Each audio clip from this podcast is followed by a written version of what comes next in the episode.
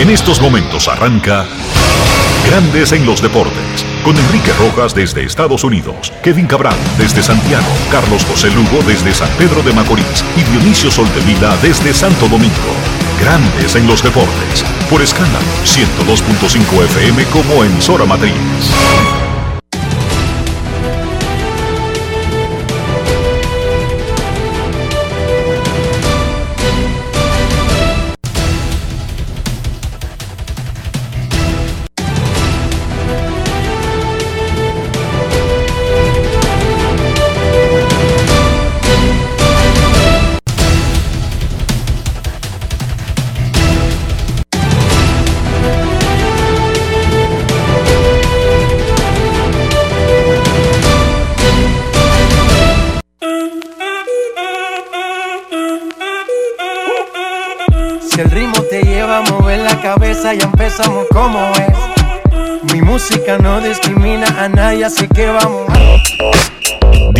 Sol de Vila, desde Santo Domingo.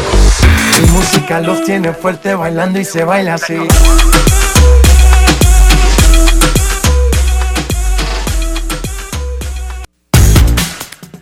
Muy buenas tardes, damas y caballeros. Bienvenidos sean todos y cada uno de ustedes al programa número 2571 de Grandes en los Deportes, como de costumbre, transmitiendo por escándalo 102.5 FM y por Grandes en los Deportes.com para todas partes del mundo. Hoy es lunes 9 de agosto del año 2021 y es momento de hacer contacto con la ciudad de Orlando, en Florida, donde se encuentra el señor Enrique Rojas. Te invito a conocer a mi país, yo te invito a conocer a mi Enrique Rojas, desde Estados Unidos. República Dominicana. Saludos Dionisio Soldevila, saludos República Dominicana, un saludo cordial a todo el que escucha Grandes en los Deportes en este lunes 9 de agosto. Concluyeron los Juegos Olímpicos de Tokio que ganó Estados Unidos y en los que República Dominicana tuvo una actuación histórica conquistando cinco medallas, incluyendo el bronce en béisbol, con un emocionante triunfo ante Corea del Sur la madrugada del sábado. Ahora vienen los Juegos Paralímpicos del 24 de agosto al 5 de septiembre en el mismo escenario, Tokio, capital de Japón. Y en lo que respecta a los próximos Juegos Olímpicos, serán en el verano dentro de tres años en París, la capital de Francia. Antes de emitir cualquier concepto, a hablar cualquier paje coco, vamos a escuchar el resumen de Chantal Disla sobre ya el final de los Juegos Olímpicos Tokio 2020. Grandes en los deportes. En los deportes.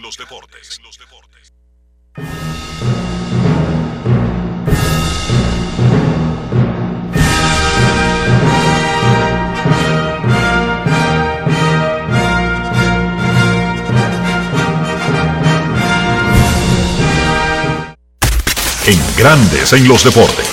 Fuera del diamante. Fuera del diamante. Con las noticias. Fuera del béisbol. República Dominicana tuvo la mejor participación de su historia en los Juegos Olímpicos en la cita de Tokio 2020, que fue ganada apretadamente por Estados Unidos sobre China. República Dominicana obtuvo cinco medallas, cuatro de plata y una de bronce, una cosecha histórica que le ubicó en el puesto número 42 entre más de 200 países en total de preseas. Zacarías Bonat alcanzó la plata en los 81 kilogramos de la alterofilia, la primera de las cinco preseas, y la pesista Crismeri Santana logró bronce en los 87 kilogramos. En atletismo, el relevo mixto 4x400 compuesto por Luguelín Santos, Alexander Ogando, Lidio Félix, Anabel Medina y Marilady Paulino obtuvo medalla de plata. Paulino retornó a la pista para quedarse con la plata en los 400 metros planos femeninos. Y finalmente la selección de béisbol vino de atrás y venció el sábado 10 por 6 a su similar de Corea del Sur para conquistar la medalla de bronce. La medalla de oro ganada por el voleibol femenino sobre Brasil le dio el título a la delegación de Estados Unidos en los Juegos Olímpicos de Tokio en un cerrado final con China. La delegación norteamericana obtuvo el triunfo con 39 medallas de oro, 41 platas y 33 de bronce, para un total de 113. China logró 38 preseas de oro y 88 en total. El país anfitrión se colgó 27 medallas de oro y 58 en total, aunque fue el equipo del Comité Olímpico Ruso que acumuló la tercera mayor cantidad con 71. Brasil encabezó a los países latinoamericanos con 7 de oro dentro de su cosecha de 21 medallas, mientras que Cuba también tuvo 7 títulos y 15 en total. Los de Tokio han sido los Juegos Olímpicos en los que las medallas han estado más repartidas. Un récord de 93 países se han colgado al menos una presea en la competición que concluyó ayer en la capital nipona. La próxima cita olímpica será en París, capital de Francia, dentro de tres años. Para Grandes en los Deportes, Chantal Disla, fuera del diamante. Grandes en los deportes. Dominicana derrotó a Corea del Sur para conquistar la medalla de bronce de los Juegos Olímpicos. Es el primer deporte netamente de equipo que brinda una medalla olímpica a la República Dominicana. Y digo netamente de equipo porque el relevo 4x400, aún cuando se forma un grupo para correr el atletismo, no es un deporte de equipo per se. Bien, el dirigente del equipo dominicano fue Héctor Borg, quien asumió las riendas de ese equipo en los entrenamientos aquí en la República Dominicana, luego de que el dirigente original, Fernando Tatis, optara por no asumir el cargo para atender a su hijo Fernando Tatis Jr., que en ese momento, cuando iniciaron las prácticas, se encontraba lesionado. Borg llevó a la República Dominicana al triunfo más importante que consigue en béisbol de unos Juegos Olímpicos. Vamos a escuchar lo que dijo Borg luego de la victoria. Grandes en los deportes. Súper contento, no se imagina la felicidad que sentimos.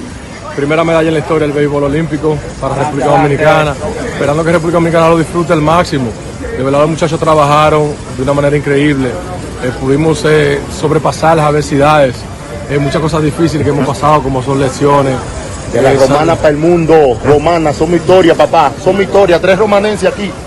Let's go. Y de verdad que es increíble, sobrepasamos todo eso y gracias a Dios de verdad que nos dio la oportunidad de poder tener esta medalla histórica, ya que República Dominicana nunca había ganado una medalla en el béisbol olímpico.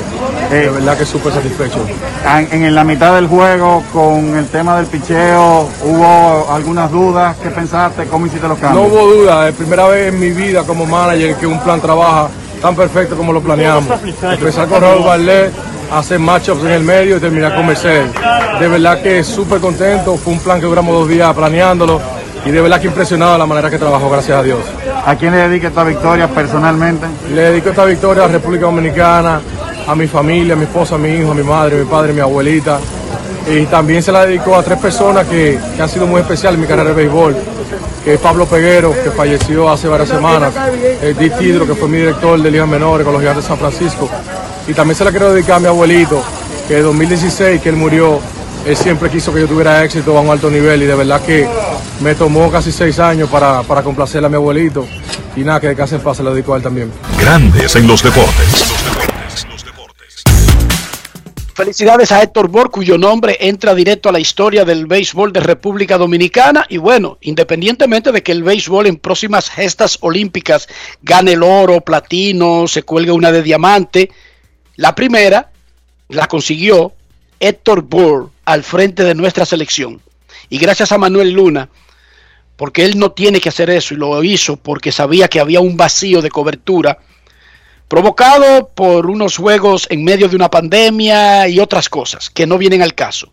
Gracias a Manuel Luna. Felicidades, Héctor Bor. Llegó a República Dominicana el presidente del Comité Olímpico Dominicana, don Antonio Colin Acosta. Y esto fue lo que dijo a su llegada. Grandes en los deportes. En los deportes. Lo que le prometimos al pueblo, reitero, la misión está cumplida. Lo que nos queda es recibir a nuestros atletas, recibirlos como son, como héroes, como embajadores, como marca país. Por eso, en los próximos días, estaremos recibiendo a todas y cada una de las delegaciones. En los próximos días, coordinaremos con el Ministerio de Deportes, su ministro Francisco Camacho, y con el CRESO, las actividades a seguir. Se merecen que nuestro pueblo realmente lo honre y lo apoye. Reitero mi satisfacción. Reitero que la misión se cumplió y lo que hay que seguir trabajando para seguir que nuestro país siga colocándose en mejores posiciones, no solamente en los Juegos Olímpicos, sino en los Juegos Centroamericanos y Panamericanos. Por eso, el éxito de esta gestión es la unidad, la armonía y la paz que ha recibido. Quiero aprovechar el momento para agradecer al presidente Luis Abinader por sus atenciones. Quiero aprovechar para agradecer al ministro Camacho que el dando los recursos a tiempo hizo posible que esta delegación no estuviese ningún tipo de trauma, ni física en su preparación, ni mucho menos mental, y que contara con todas las facilidades y logística para que hoy estamos diciendo, misión cumplida, la República Dominicana, como siempre, le retornó la inversión al gobierno, al pueblo dominicano y al movimiento deportivo. Grandes en los deportes. Y felicidades a Antonio Colin Acosta por lo que, lo que le corresponde a él, que heredó el Comité Olímpico Dominicano básicamente con, deb- debió haber sido con los Juegos ya celebrados, pero por el coronavirus todavía no se habían hecho los Juegos Olímpicos. O sea que Luisín Mejía fue básicamente el presidente del Comité Olímpico que armó todo esto, aunque tuvieron que esperar un año para poder participar. Felicidades a ambos por lo que le corresponde. El Creso, a través de su presidente, Manuel Luna, puso un mensaje hoy en las redes sociales. Primero, ¿qué es Creso? Creciendo Sueño Olímpico. Pequeño aclarando que Manuel Luna es el director ejecutivo de Creso. El presidente es Director Felipe- ejecutivo. el sí, director ejecutivo. El presidente es Felipe Vicini. Entonces, Creso, Creciendo Sueño Olímpico, Creando. ya hemos explicado aquí varias veces que es un pool de empresas que apoyan a los atletas dominicanos. No cuando ganan. No. No, no, no, porque es todo lo contrario.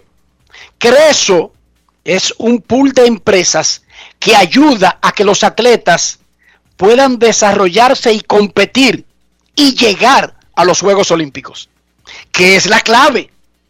Sí, sí, porque es que Albert Pujols no necesita una compra ahora, en el 2021. No, el que la necesita es el prospecto de 10 años que está jalando aire y quiere algún día firmar al profesionalismo. Es al revés. No, no es el pelotero que gana el MVP, no es, no, es Fernando Tati que gana el MVP, el que necesita que lo impulsen. Es el niño que ahora mismo tiene nueve y está practicando sin desayunarse. Entonces, Creso es un pool de empresas que está abierto a que todas las empresas dominicanas participen. De hecho, han hecho muchísimas actividades y han cambiado su número de miembros. Tiene más, han entrado algunos, han salido otros, pero Creso ha estado sostenidamente ahí, Dionisio, yo creo que lleva como 10 años la idea funcionando. La, la idea comenzó eh, después de los Juegos Olímpicos de Beijing. O sea que tiene unos 12 años, 13 años eh, en funcionamiento. Oigan el mensaje que puso Manuel Luna, director ejecutivo de Creso. Me sorprendió ver hoy empresas que pagaron páginas completas de periódicos para felicitar atletas. Y pregunto, ¿qué derecho tienen esas empresas de usar imágenes de esos atletas? ¿Apoyan a esos atletas o al Comité Olímpico o a las federaciones? Ojalá y se animen a ayudar siempre. Y nosotros agregamos en Grandes en los Deportes, jamás les reclamaríamos a alguien por ofrecer ayuda. Todo lo contrario, felicitamos al que ofrezca ayuda. Sin embargo, déjenme decirle un pequeño detalle. Esos atletas de la delegación dominicana, que son apadrinados por el gobierno dominicano y por Creso, no deberían ser usados para montarse en la ola de la celebración por los logros obtenidos en un determinado evento. Cuando la Liga Dominicana de Béisbol comienza su torneo, se sabe que el campeón del circuito local irá a la Serie del Caribe. Y en junio, en abril, en mayo, hoy, hoy, mañana, andan los equipos y la liga buscando patrocinadores. Y es justo que porque un equipo vaya a la Serie del Caribe y aplaste a todos los otros, gane de manera invicta, con un diferencial de carrera de más 150, aparezcan personas que quieren darle un agradecimiento al equipo. No, porque no tiene sentido. No. No es en febrero que el equipo de República Dominicana necesita ninguna ayuda. Es ahora en agosto, en junio, antes de que se cante Playboy. Repito, jamás criticaría a alguien que quiera ayudar en cualquier momento, pero en los deportes que son tan caros, existen derechos, existen privilegios de los que pagan el proceso. Un calzado, un fabricante de calzado que sea diferente al que apadrina a la selección de los Estados Unidos de América, no puede venir de gracioso el lunes, dije a pagar páginas en el New York Times, en el USA Today. Cuando los cuatro años anteriores se hizo el loco, mientras esos tipos se preparaban, o no sabíamos que los Juegos Olímpicos serán en Tokio y que Estados Unidos lo que iba a buscar era ganar más de 100 medallas y ser el rey de los, de, los Juegos. Oh, ¿y qué pasó durante esos cuatro años? Entonces, yo lo que invito a las empresas dominicanas que vean el ejemplo de lo que se puede conseguir ayudando a nuestros atletas y se metan. Creso tiene diferentes formas de participar. Usted no tiene que ser patrocinador, patrocinador total completo, principal. Premium. Usted puede ser una empresa, digamos Dionisio, que tú y yo tenemos una pequeña empresa de repartición de comida. Es pequeña, pero le decimos a Creso en qué podemos ayudar. Y ellos dicen, bueno, tú vas a hacer toda la mensajería de comida. Ese es tu aporte, porque es lo que tú puedes aportar. Nosotros, independientemente de que no nos pongan un logo grande, no nos destaquen como los otros, pero formamos parte de Creso y formamos parte de esa plataforma de ayudar al atleta a conseguir los resultados que consiguió República Dominicana. No después de que conseguimos los resultados, venir disque de gracioso, yo a montarme en la ola con la pequeña empresa que nunca se acercó a nadie ni preguntó de qué venir a gastar los cuartos que nunca he gastado, Dionisio. Dice que felicitarlo o, en, o, que, qué sé yo, en darle la comida de mañana, por ejemplo. Repito, yo no criticaría a nadie que ayude. Pero tú tienes que, tú te sabes el formato ese, Dionisio. Pero también, la gente, brevemente. También eso mucho tierra. puede ser parte de Creso? Hay inversiones diferentes, desde 25 eh, mil dólares al año en adelante, hasta 50, 100 mil, 200 mil, 500 mil, dependiendo de la categoría que, que tú quieras eh, tener como patrocinador. Pero luce hasta cierto punto eh, abusivo querer coger la imagen de atletas después de que ya eh, tienen un nombre hecho para sin pagar ni un solo peso en el desarrollo de ese atleta, coger esa imagen. O usted puede coger a LeBron James y poner una foto y decir, yo soy la marca de, de celulares tal y yo felicito a LeBron James. O yo soy la pintura tal y yo felicito a LeBron James por llevar a los Lakers de Los Ángeles. De allá para acá le viene una, de allá para acá le viene una demanda millonaria. No puede hacerlo. Pero además, el que quiera ayudar y haya abierto los ojos y viendo que es una inversión buena, em- eh, que es una inversión sana, que ayuda, entre, entre y ayude. Porque, ¿cómo es que se llama la niña de, de don Gregorio? Marilady Paulino. Marilady Paulino. Marilady Paulino necesitaba más para poder llegar y competir a los Juegos Olímpicos que lo que necesita después de ser medallista en los Olímpicos. No es una cosa lógica, Dionisio. Oh, pero por supuesto. El mundo funciona por lógica. Porque es que comenzando, comenzando por el hecho de que a Marilady le tocan casi 10 millones de pesos de las medallas que ella trae desde Tokio. Comenzando por ahí. De que ella en efectivo, cuando llegue mañana le van a dar un cheque de 10 millones de pesos casi. 9.3 que le toca. Exacto. Entonces, no es Vladimir Guerrero Jr., que luego de haber conquistado jugador más valioso del juego de estrella al otro día, hay que darle. No, es todo lo contrario. Son los otros muchachitos que están en Don Gregorio ahora mismo, 10, 11 años, que necesitan que los impulsen. Tú sabes los yo- corredores que hoy van a comenzar el ciclo de tratar de lograr el sueño y llegar a París. ¿Tú sabes con qué yo me topé, Enrique? ¿Con qué te topas? Ahora todo el mundo quiere celebrar al- el bronce de, de los Juegos Olímpicos. Sí, sí, todo el mundo. Del, del béisbol. Pero adivin- adiv- recuérdame, ¿cómo era el proceso de ganar puntos para poder clasificar a Tokio? Hace cuatro años, Felipe Vicini preguntó, pero ¿por qué siempre le preguntaban lo mismo? Y él lo dijo aquí de su boquita de comer en Grandes en los Deportes.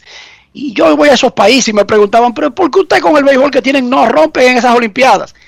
Y él tenía que ponerse a explicarle que es un asunto de clasificar, pero que tú no tomas puntos por la selección superior, sino por todas las categorías. Que está bien hecho por la Federación Internacional de Béisbol, que ahora se llama Confederación Mundial de Béisbol y Softball. Entonces, él dijo, crearon Pro Béisbol, RD, y habló con la Federación de Béisbol. Tito Pereira. Sí, Tito Pereira, ese que falleció, y a veces vilipendiado, pateado, abusado en este país por personas que ni averiguan para hablar. Murió con una corona en su caja del Clásico Mundial de Béisbol y armó esto. Armó esto que derivó en una medalla de bronce en los Juegos Olímpicos, junto con Pro Béisbol. Se lanzó y se anunció aquí. Estamos creando esta institución para ayudar a la federación de que ninguna de las categorías que dan puntos fallen los eventos para poder acumular puntos y llegar a ser uno de los 12 mejores del mundo. Y con ser uno de los 12 mejores del mundo, ya automáticamente usted pertenece al círculo del Premier 12. Adivina, adivina qué está pasando hoy, de acuerdo a algo que le dijo el jueves pasado Juan Núñez a Diario Libre. Que el 27 de agosto hay un premundial U12. Y nada más aparecen dos. Debajo de 12 años, es un pequeñas ligas premundial. Sí, y nada más aparecen 12 tickets de 30 que necesita la federación. Entonces, tenemos que ir a ese premundial U12 porque se acumulan puntos. Es verdad que los Juegos Olímpicos no van a tener béisbol en París, pero hay otros eventos, incluyendo el Premier 12.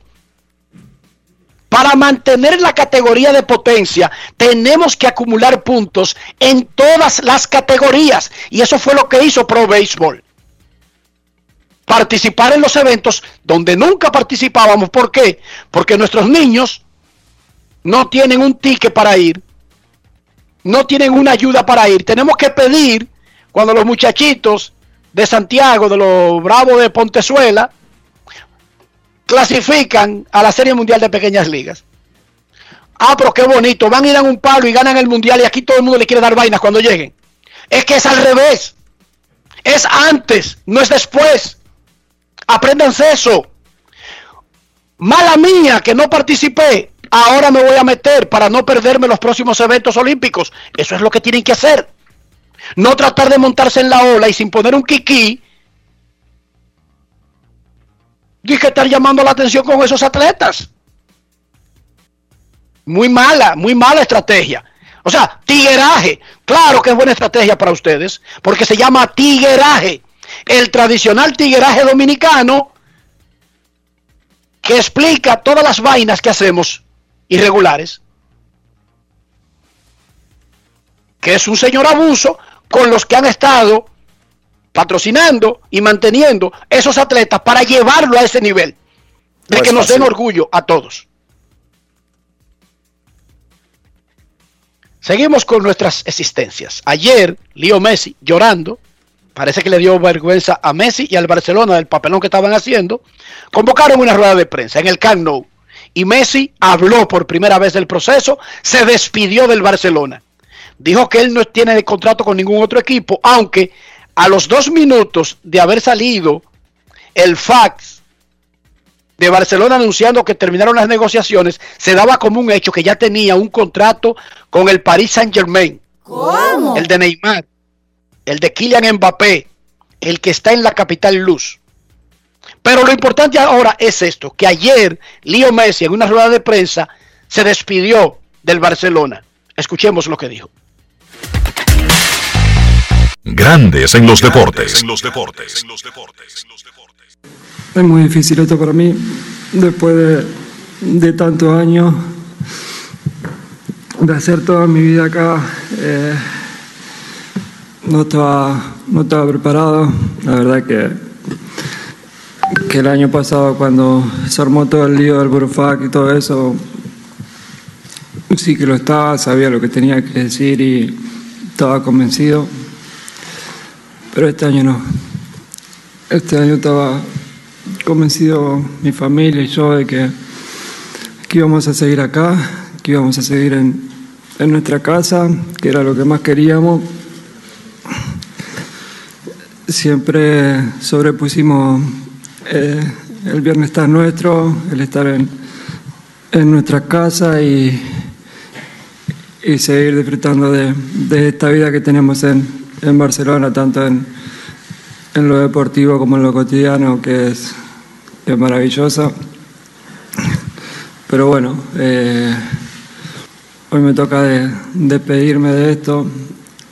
Como dije antes, fueron muchísimos años, toda mi vida acá. Llegué siendo muy chiquito, con 13 años. Después de, de 21 años, eh, me voy con mi mujer, con tres catalanes argentinos. No puedo estar más orgulloso de todo lo que, lo que hice y viví en esta, en esta ciudad, la cual no tengo duda que, que, que después de estar unos años fuera vamos a, a volver porque es nuestra casa, porque así se lo, se lo prometí a mis hijos también. Y nada, me queda agradecer todo lo vivido, a mi- mis compañeros, mis ex compañeros, a toda la gente de, del club, toda la que, la que estuvo al lado nuestro y la que, la que no vemos, que son, son muchísimos, nos cruzamos muy pocas veces. Eh, crecí con los valores de, de este club, siempre intenté de, de manejarme con, con humildad, respeto y, y así lo hice con, con todo el mundo de, de esta casa. Espero que, que eso sea lo que quede de mí, aparte de, de la suerte que tuve de vivir y, de darle muchas cosas al club. Pasé, pasé muchísimas cosas hermosas, también malas, pero, pero todo eso me hizo me hizo crecer, seguir mejorando y ser la, la persona que, que soy hoy. Eh, di todo siempre por, esta, por este club, por esta camiseta, eh, desde el primer día que llegué hasta, hasta el último. Y, la verdad que me voy más que, más que conforme. Grandes en los deportes. Se ha reportado en Europa que supuestamente la oferta que le habría hecho el Paris Saint Germain a Messi Dionisio, yo no sé, tú me declararás, vale 25 millones de euros después de taxes por dos años. O sea, que sería 50 millones de euros después de taxes, digamos que tendría un valor, qué sé yo, de 60 millones después con, con todos los taxes o de 70. Pero eso no me parece como lógico. Porque ese no es el valor de Messi anual. Bueno, pero Messi bajó a 36 millones de euros supuestamente con el Barcelona. El Barcelona. Entonces, ¿por qué va a aceptar esto? No, no sé. A lo mejor para, para poder unirse a Neymar, no sé. Pero, pero lo que te quiero decir, que entonces no tendría sentido porque habría encajado en el, con ese valor, habría encajado en el Barcelona. Con, con 25, tú dices, sí. Sí, después de taxes, habría encajado en, porque lo que no podía pagar el Barcelona eran los 500 millones que él tenía de contrato anterior. Porque Barcelona no, no podía pagar ni siquiera los 36 millones de euros que ellos pactaron. Está bien, pero Porque es que hay, hay 36 varias cosas que Barcelona sí lo podía. hay varias cosas que no se han dicho. Tú sabes que ahora eh, que, que tienen que ver con el funcionamiento de la liga y, y muchísimas otras cosas más. Por ejemplo, la Liga de España ahora quería llegar a un acuerdo con un fondo de inversiones para recibir 2.300 millones de, de dólares. vendiéndole el 10% de la liga por 40 años, Dionisio. Exacto. El Barcelona y el Real Madrid. Real Madrid y los grandes dijeron que no. El Barcelona y el Real, básicamente el Barcelona y el Real Madrid, que representan alrededor del 80% de todo el dinero que mueve la Liga de España. Entonces, si le vendían ese 10% a 40 años por 2.300 millones a ese fondo de inversiones, el Barcelona y la Liga, el Barcelona y el Real Madrid, perdón, iban a verse afectados. Entonces, se bloquea ese pacto. El Barcelona le pagaba a Messi 100 millones de euros en nómina, pero era violando, Eso no pueda ajustarlo, pero 25 sí puede. pero era violando, pero era violando los topes salariales que están establecidos en la liga. ¿Por qué ellos no pueden pagarle los 36 millones? Porque la nómina que ellos tienen supera el límite que está establecido en la liga. La liga se hizo, el lo- se, se hizo la loca anteriormente porque era Messi. Porque era y porque y por lo que representaba para la liga. Pero ahora el Barcelona a oponerse a ese negocio no le permiten no le permiten pagar pagar de más violando el tope salarial, el tope de nómina. Eso es lo, Pero me sorprendería. eso es lo que está eso es lo que eso es parte de lo que está pasando. Independientemente de que hay un trauma con la situación económica del Barça y los topes de la liga, para mí sería extraordinariamente sorpresivo que lo que le paguen a Messi sea una cuarta parte de lo que él ganaba, Dionisio. Sí, ¿Sí o no? claro. Oh, pero venga acá, ese tipo donde quiera que llegue va a dinamizar la liga completa.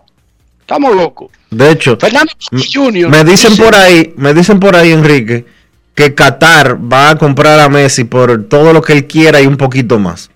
Qatar ofreció, no Qatar, un equipo que es de la línea aérea, Fuera motos.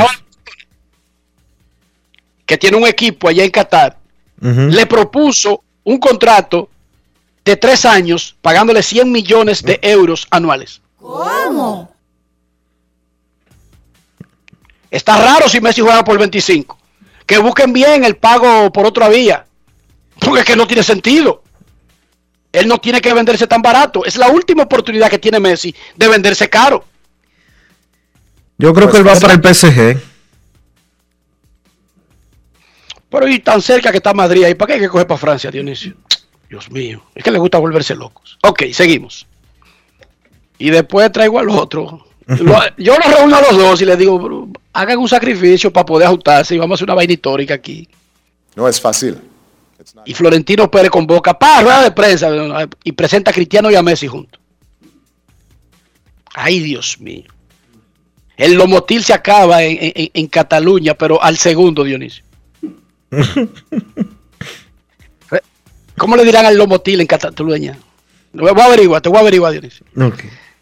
Dicen que Fernando Tati podría regresar a otra posición cuando salga de la lista de lesionados, pero eso está en veremos. César Cedeño fue instalado en el Salón de la Fama de los Astros de Houston, el dominicano César Cedeño, y el venezolano Magni Trillo en el de los Phillies. Eso fue en el fin de semana. Ramón Laureano fue suspendido 80 juegos por violar el programa antidopaje de grandes ligas. 80 juegos, suspendiéndolo ahora este fin de semana, significa que se va a perder abril del año que viene. ¿Cómo? Y cuidado. Va a perder abril completo. Ese muchacho no juega hasta mayo. Pero nada. Yo realmente dejé de meterme en lo que la gente hace y decide. No opino mucho, solamente le doy la noticia. Fue suspendido 80 juegos. Un hombre autista acusó al legendario torpedero venezolano Mares Vizquel de acoso sexual mientras Vizquel era manager de la sucursal de los Medias Blancas de Chicago en AA en 2019. La demanda que fue interpuesta la semana pasada en una corte en Alabama acusa a Vizquel, pero también al equipo de AA de los Medias Blancas y a los Medias Blancas por negligencia. Porque supuestamente la víctima, que tenía 23 años en ese momento, se lo informó a los jefes y ellos se rieron. No es fácil. Dice la demanda. Dice la demanda.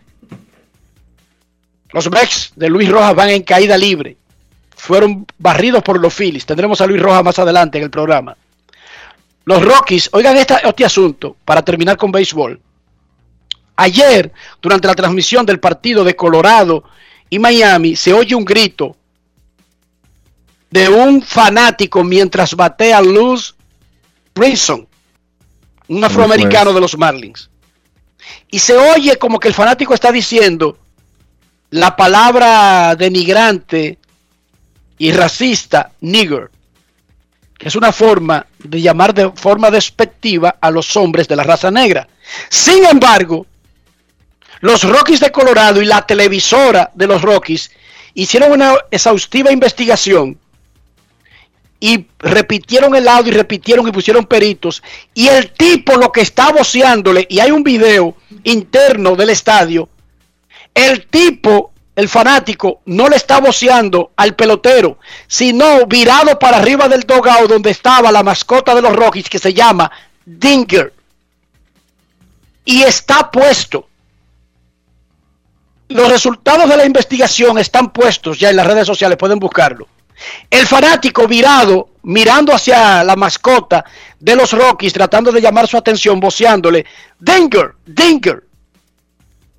Qué bueno que eso fue un, una confusión. Porque, caray, los Rockies acaban de tener el juego de estrellas, Dionisio, de grandes ligas. Habría sido un mal sabor en la lengua. Pero muy malo. Los Metros de Santiago le ganaron a los Soles de Santo Domingo y, ambos equipos tienen marca de 2 y 1. Los Indios de San Francisco le ganaron a los Leones de Santo Domingo.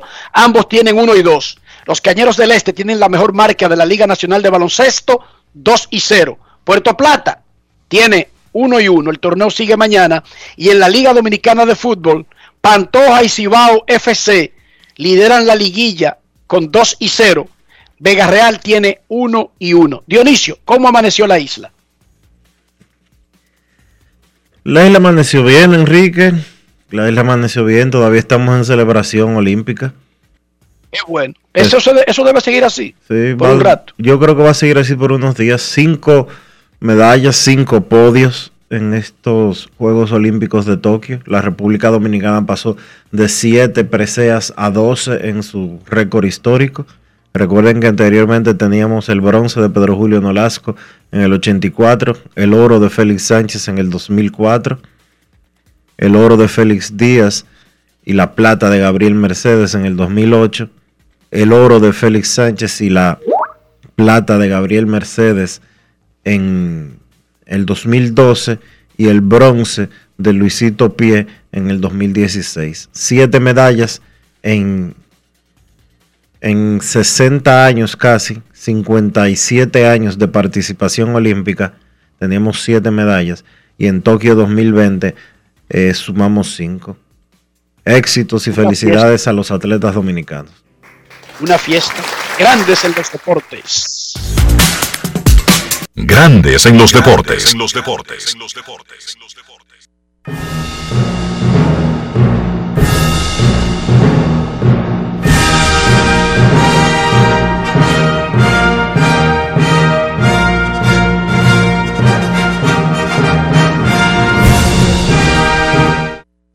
Grandes en los Deportes recibimos al gerente general del equipo de República Dominicana que conquistó medalla de bronce en el béisbol de los Juegos Olímpicos. Ya no se le puede decir José, don José Gómez. Saludos, ¿cómo está, señor Gómez?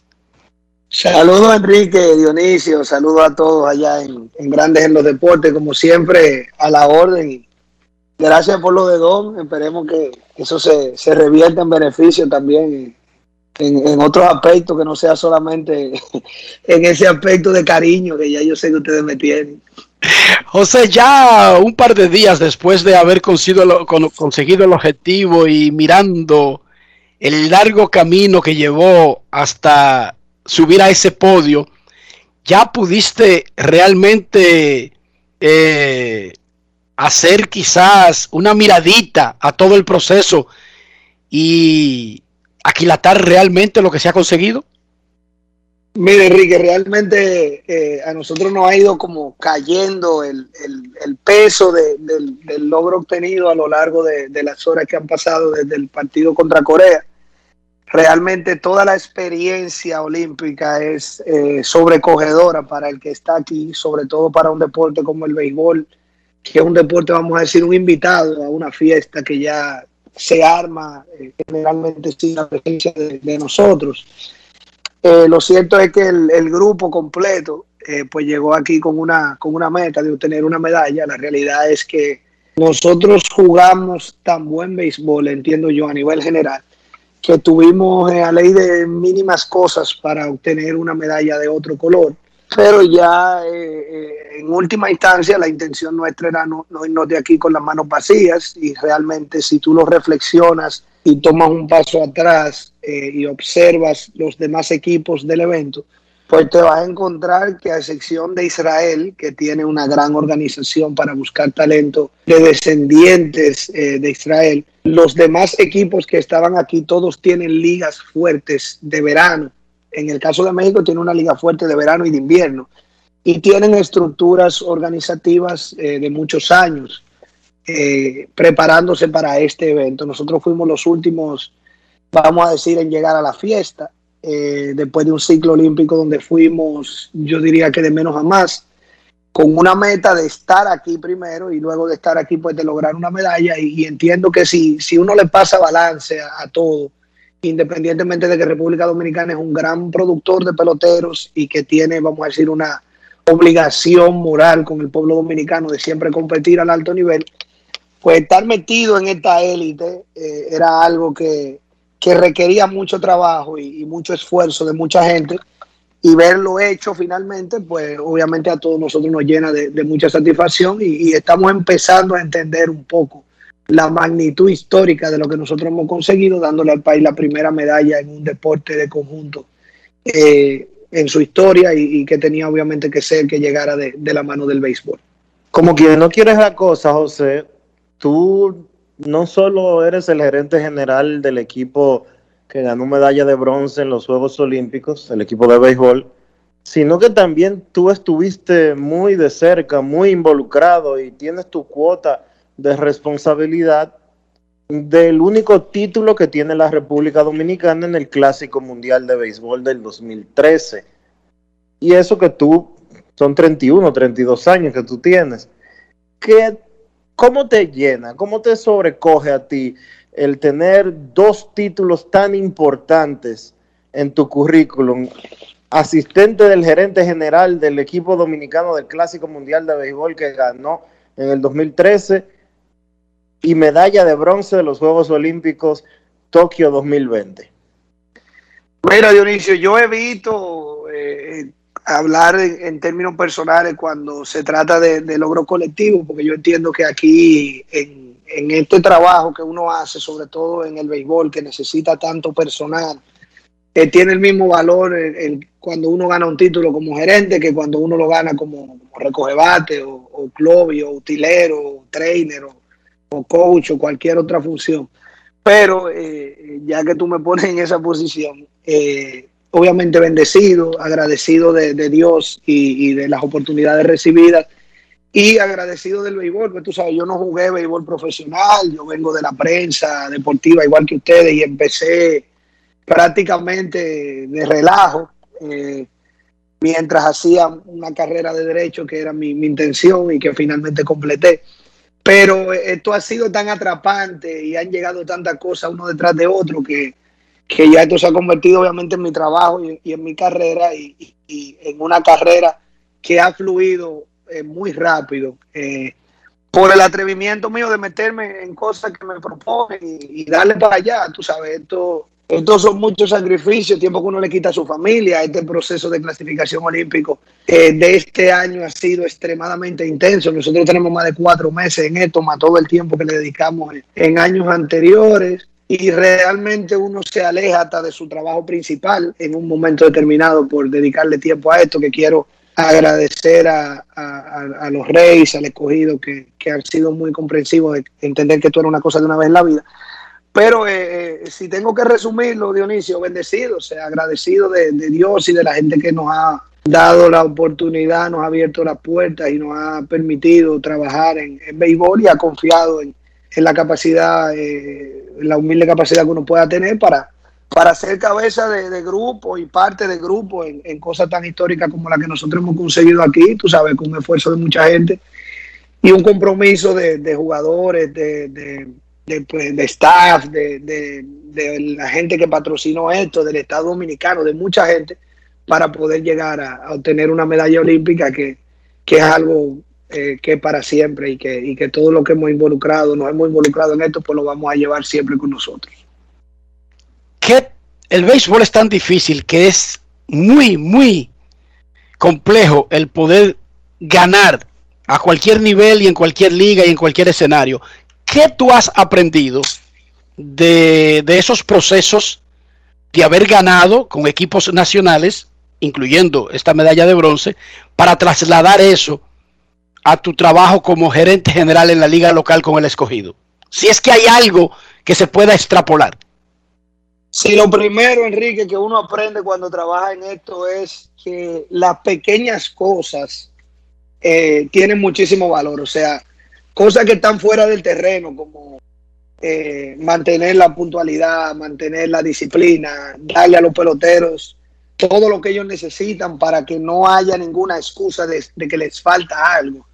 Eh, te lo digo a nivel del equipo nacional, cosas tan sencillas como, como un buen uniforme, como un buen contrato de bates, como eh, ropa para, para practicar, o sea, eso llevado obviamente al invierno, eh, las condiciones que, que se tienen eh, en el invierno eh, que dar a los jugadores. Y, es algo que yo he llevado, vamos a decir, del escogido a la selección nacional. Primero cuando estuvimos en el clásico y ahora en este proceso, porque en el escogido eso es algo que, que, que siempre ha estado y que, y que nos falta. Ya a nivel de pelota, yo creo que lo primordial es entender el valor del pelotero veterano eh, dentro de la estructura del béisbol fuera de MLB. En MLB ahora mismo el, el, el, talento joven tiene mucho valor, tiene mucho peso y ha desplazado un poco al, al, pelotero veterano. Pero en ese béisbol internacional y de invierno, ese pelotero veterano tiene muchísimo valor y eso es algo que yo creo que, que nosotros en el escogido tenemos que seguir trabajando, seguir nucleando un grupo parecido de veteranos al que tuvimos cuando fuimos campeones y eso es algo que nosotros hemos buscado este año en, la, en el mercado de cambio y en la agencia libre, porque en esta selección eh, el núcleo de agentes libres, los Bonifacio, los Melqui Cabrera, Gustavo Núñez, Jeffrey Pérez, el mismo Asensio, que ahora mismo mucha gente, eh, eh, tú sabes, lo ha señalado, olvidando el, el gran trabajo que él hizo durante el proceso. Pero esos jugadores agentes libres fueron la base del equipo de nosotros y se comprometieron desde el principio y nos permitieron hacer rejuego con los afiliados que entraron y salieron en diferentes eventos dependiendo de su disponibilidad. O sea que yo creo que, que eso sería quizá el, el, el, eh, eh, lo primordial que yo aprendería de, de- de esto y que sacaría el valor del pelotero veterano en el béisbol internacional y claro está en el béisbol de invierno también porque hay un conocimiento del juego que cuando estamos hablando de talento similar porque aquí no hay pelotero foreman igual que en el invierno no hay normalmente grandes ligas establecidos cuando el talento es similar esa veteranía finalmente se impone y eso fue algo que bueno, que demostramos eh, hasta en el último partido. Miren la manera en la que Melky Cabrera, después de haber tenido un inicio, vamos a decir, lento aquí y de no jugar ni siquiera todos los días, terminó bateando cuatro G en el último partido, sacando esa, esa veteranía eh, eh, a flote y permitiendo ser clave para que nosotros ganáramos ese último partido por la medalla de bronce. ¿Qué fue lo más difícil de este proceso? De todo el... Sumándolo todo, quiero decir, José. ¿Qué fue la parte más difícil de ser el gerente general del equipo dominicano para los Juegos Olímpicos de Tokio? Mira, yo te lo voy a resumir en dos, en dos eh, aspectos. Un aspecto, vamos a decir, organizacional y un aspecto personal. En el aspecto organizacional, montar una estructura, tú sabes, una estructura que funcione, que, que haya flujo de caja, que haya dinero, que haya eh, relaciones, que haya organización, que las cosas lleguen a tiempo. Eh, de un torneo a otro era un reto, tú sabes, eh, armar un equipo en Florida y volar a todo el mundo para México y armar un campo de entrenamiento en Florida rápido y después otro y tú sabes, eh, convocar los jugadores en Dominicana, o sea, esa parte estructural organizativa, independientemente de las decisiones de pelota, de bueno, me llevo este por encima de este o le doy un rol a este por encima de este.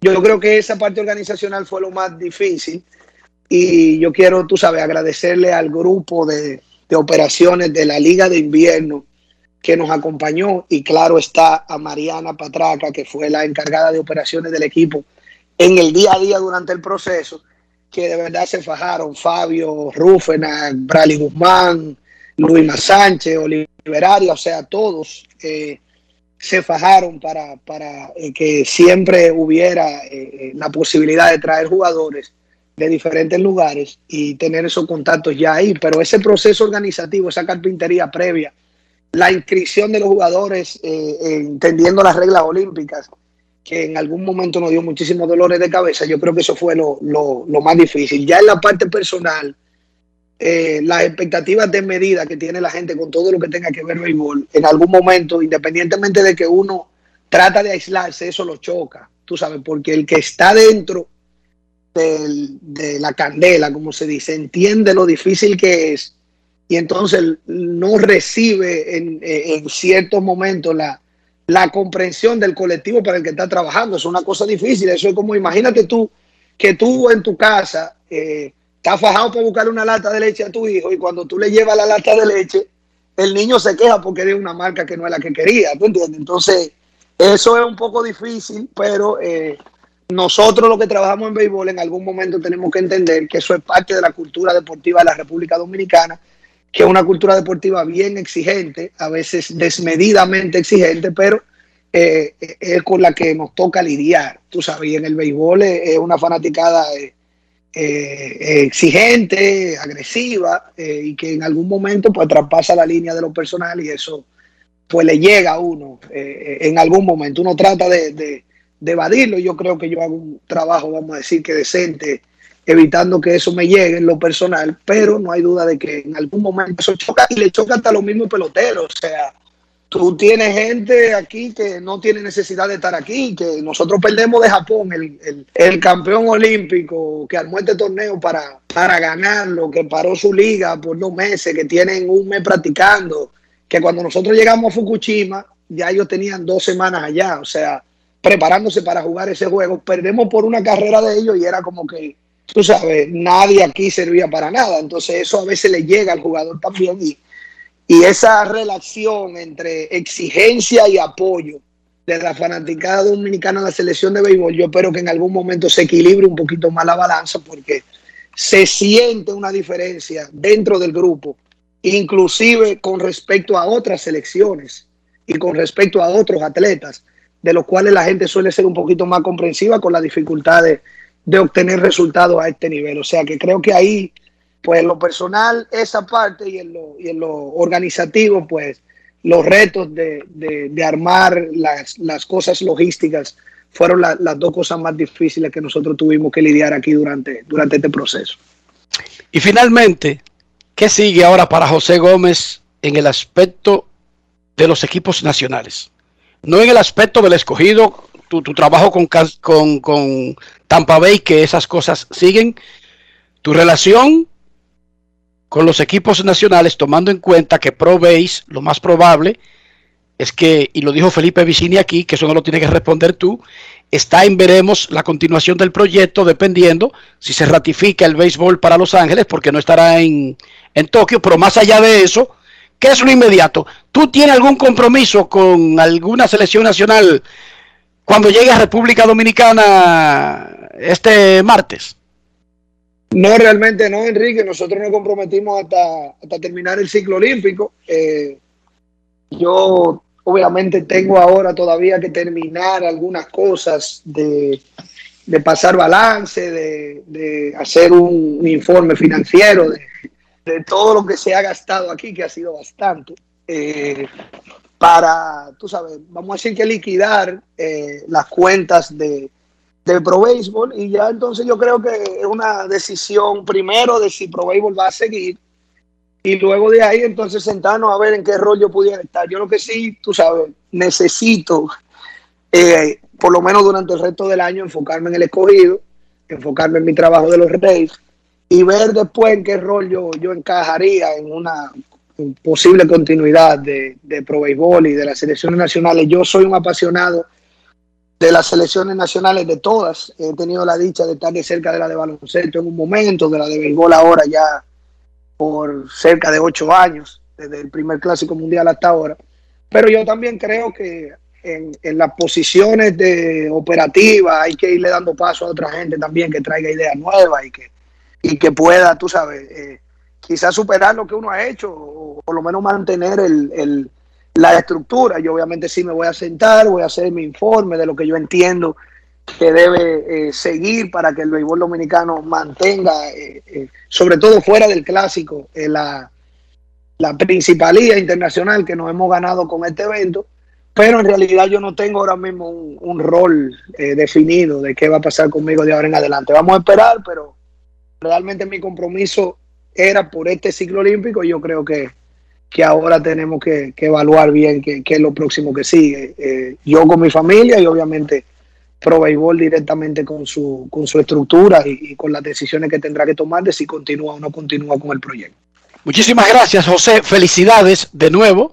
Reiteradas las felicitaciones por el gran logro de la medalla la medalla, la primera, la medalla, esa es la medalla del béisbol dominicano a nivel olímpico. Muchísima suerte en el viaje de regreso a República Dominicana y gracias por estar con nosotros. Y por todo lo que hiciste durante el proceso, incluso siendo gerente general y entrevistador de Grandes en los Deportes. No, no, gra gracias a ustedes muchachos y qué bueno que no me preguntaron por el tema de la oferta de la compra para los muchachos, porque aquí tengo dos principales que que están preguntando por eso, llamen a esa gente y averigüen, averigüen esa compra, que a mí me preguntan y yo no sé qué decir. Muchísimas gracias, José. Seguimos en Grandes en los Deportes. Grandes en los Deportes.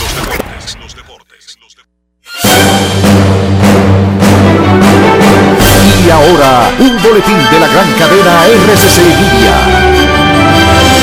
A dos meses de iniciado el plan piloto de seguridad ciudadana en Cristo Rey, la criminalidad se redujo en un 67%, según los datos ofrecidos este lunes por el presidente Luis Abinader y el Ministerio de Interior y Policía. Por otra parte, la Policía Nacional apresó 28 personas mientras participaban en una fiesta clandestina en horas de la madrugada en el sector Padre Las Casas. Finalmente, el secretario general de la ONU, Antonio Guterres, advirtió que el nuevo informe del Grupo Inter Intergubernamental de Expertos para el Cambio Climático es un código rojo para la humanidad. Recalcó la necesidad de tomar medidas inmediatas para frenar el calentamiento global. Para más detalles visite nuestra página web rccmedia.com.do. Escucharon un boletín de la gran cadena RCC Media. Apoyamos la voluntad de quienes generan cambios para escribir nuevas historias. Por eso en 1979 nace el voluntariado Banreservas, que realiza acciones de sostenibilidad y solidaridad que mejoran la calidad de vida de miles de familias vulnerables, llevándoles dignidad y esperanza. Banreservas, 80 años siendo el banco de todos los dominicanos. Cada día es una oportunidad de probar algo nuevo. Atrévete a hacerlo y descubre el lado más rico y natural de todas tus recetas con avena americana. Avena 100% natural con la que podrás darle a todo tu día la energía y nutrición que tanto necesitas. Búscala ahora y empieza hoy mismo una vida más natural. Avena americana, 100% natural, 100% avena. Ministerio de Industria, Comercio y MIPIMES celebramos la obtención de la certificación ISO 9001-2015, una apuesta seria a la calidad, incorporando estándares internacionales en nuestros procesos que elevan el valor del servicio público. Estamos dando pasos históricos hacia la transparencia y la eficiencia. Definitivamente, en el Ministerio de Industria, Comercio y MIPIMES estamos cambiando. ¿Tú quieres salir de lo mismo? ¡Supérate! Hoy con el programa Supérate del Gobierno recibes oportunidades para aprender y emprender para que tu vida y la de tu familia cambie. Conoce más en superate.gov.do. Gobierno de la República Dominicana. Grandes en los deportes. En los deportes. El dominicano Fernando Tatis Jr. está cerca de regresar a la alineación de los padres de San Diego y aparentemente hay planes de que juegue en el center field cuando se recupere de la lesión en su hombro izquierdo. Tatis será elegible para ser activado el martes, pero es muy poco probable que regrese inmediatamente y casi seguro necesitará unos días más, pero es elegible a partir del martes. En el fin de semana, fildió algunos batazos en el jardín central bajo la supervisión del manager Jay Stingler y el resto del staff de coaches de los padres. Stingler no ha oficializado un cambio de posición por el resto de la temporada, pero sí habló de las habilidades que muestra Fernando Tatis Jr.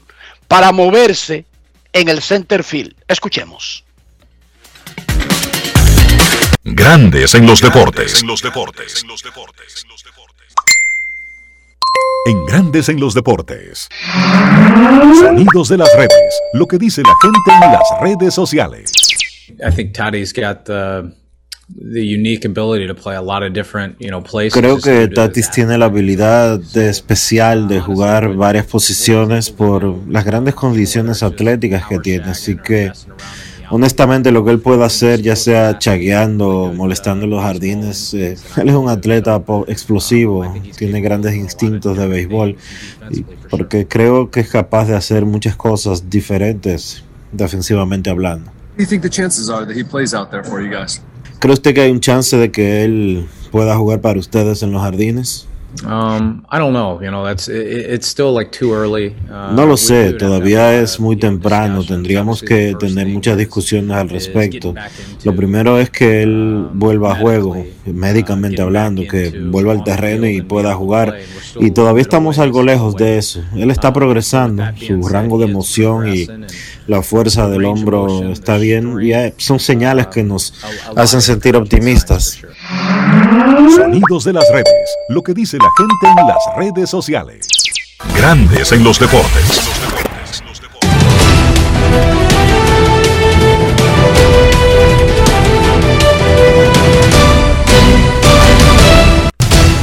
Juancito Sport, una banca para fans, te informa que los rojos se enfrentan a los indios a las 6 y 10. Luis Castillo contra Sam Henges. Los cerveceros estarán en Chicago contra los Cubs a las 8. Freddy Peralta contra Alec Mills. Los Medias Blancas en Minnesota. Lucas Yolito contra Bob Burrows. Los Yankees en Kansas. Jameson Taylor contra Carlos Hernández. Los Marlins en San Diego a las 10 y 10. Zach Thompson contra Joe Musgrove.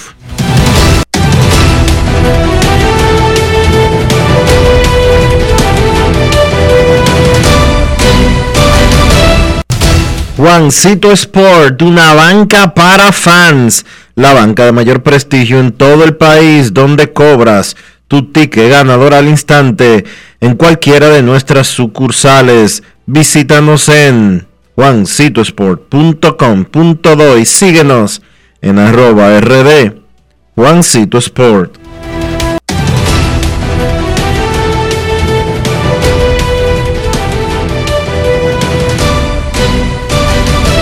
Grandes en los deportes. Necesito comprar una casa, un apartamento, un solar, una mejora, lo que sea. Pero mi cuenta no me da muchos ánimos, Dionisio. Mi cuenta de banco. ¿Qué hago? Asesoría. Busca a alguien que te ayude a crear un plan. Busca a Regis Jiménez de RIMAX, República Dominicana porque tiene la experiencia, porque tiene la capacidad y porque tiene los contactos para ayudarte a hacer tu plan y para ejecutarlo en el menor tiempo posible. Visita su página web regisiménez.com, luego envía un mensaje en el 809-350-4540. Regis Jiménez de RIMAX, República Dominicana. Grandes en los deportes. Cada día es una oportunidad de probar algo nuevo. Atrévete a hacerlo y descubre el lado más rico y natural de todas tus recetas con avena americana. Avena 100% natural con la que podrás darle a todo tu día la energía y nutrición que tanto necesitas. Búscala ahora y empieza hoy mismo una vida más natural. Avena americana, 100% natural, 100% avena. Amigo conductor, se acabaron los problemas de mantenimiento y embellecimiento automotriz con los productos Lubristar. Dale brillo y vida a la pintura de tu vehículo con nuestra cera brilladora en spray. Para el interior y asientos tenemos brilladores y limpiadores a base de silicona líquida y en gel. También tenemos el spray Tire Shine para brillar los neumáticos y demás partes plásticas. Y para el mantenimiento en general, Lubristar también cuenta con aditivos para el combustible y el aceite del motor fluidos hidráulicos y de frenos, culan, penetrantes, espumas, limpiadoras y muchos más. Lubristar, productos de calidad internacional que cuidan tu vehículo y tu bolsillo también. Distribuye importadora Trébol. Oye, ¿qué tú prefieres? ¿La ayuda que te saca del lío por un solo día o la ayuda que te cambia para toda la vida? Supérate. Hoy, con el programa Supérate del Gobierno, recibes oportunidades, el doble de cuidados, de crédito, capacitación y empleo para que tu vida y la de tu familia cambie. Conoce más en superate.gov.do. Gobierno de la República Dominicana. Se busca a quien esté dando vueltas para no ir a vacunarse. Si te vacunas, habrá recompensas, abrir negocios, más empleos y tranquilidad para todas y todos. Vacúnate, refuérzate, ya. Gobierno de la República Dominicana. Grandes en los deportes. Vamos a Santiago de los Caballeros y saludamos a don Kevin Cabral.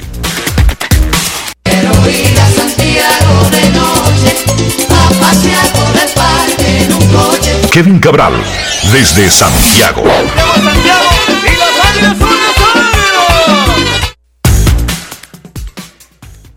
Saludos Dionisio, para ti, para Enrique y todos los amigos oyentes de Grandes en los Deportes. ¿Cómo están muchachos? Muy bien, Kevin. Los que no están tan bien son los Mex de Nueva York. Definitivamente. Y bueno, yo creo que este fue un fin de semana que subrayó más que nunca el, malestar que viven en este momento. Dos equipos del este muy importantes, uno de la Liga Americana, otro de la Liga Nacional. En el caso de la Nacional, los Mets, que, bueno, fueron a una serie muy importante en Filadelfia, en el Citizens Bank Park este fin de semana. Y no es que los barrieron, no, es que no tuvieron ventaja ni siquiera en un inning.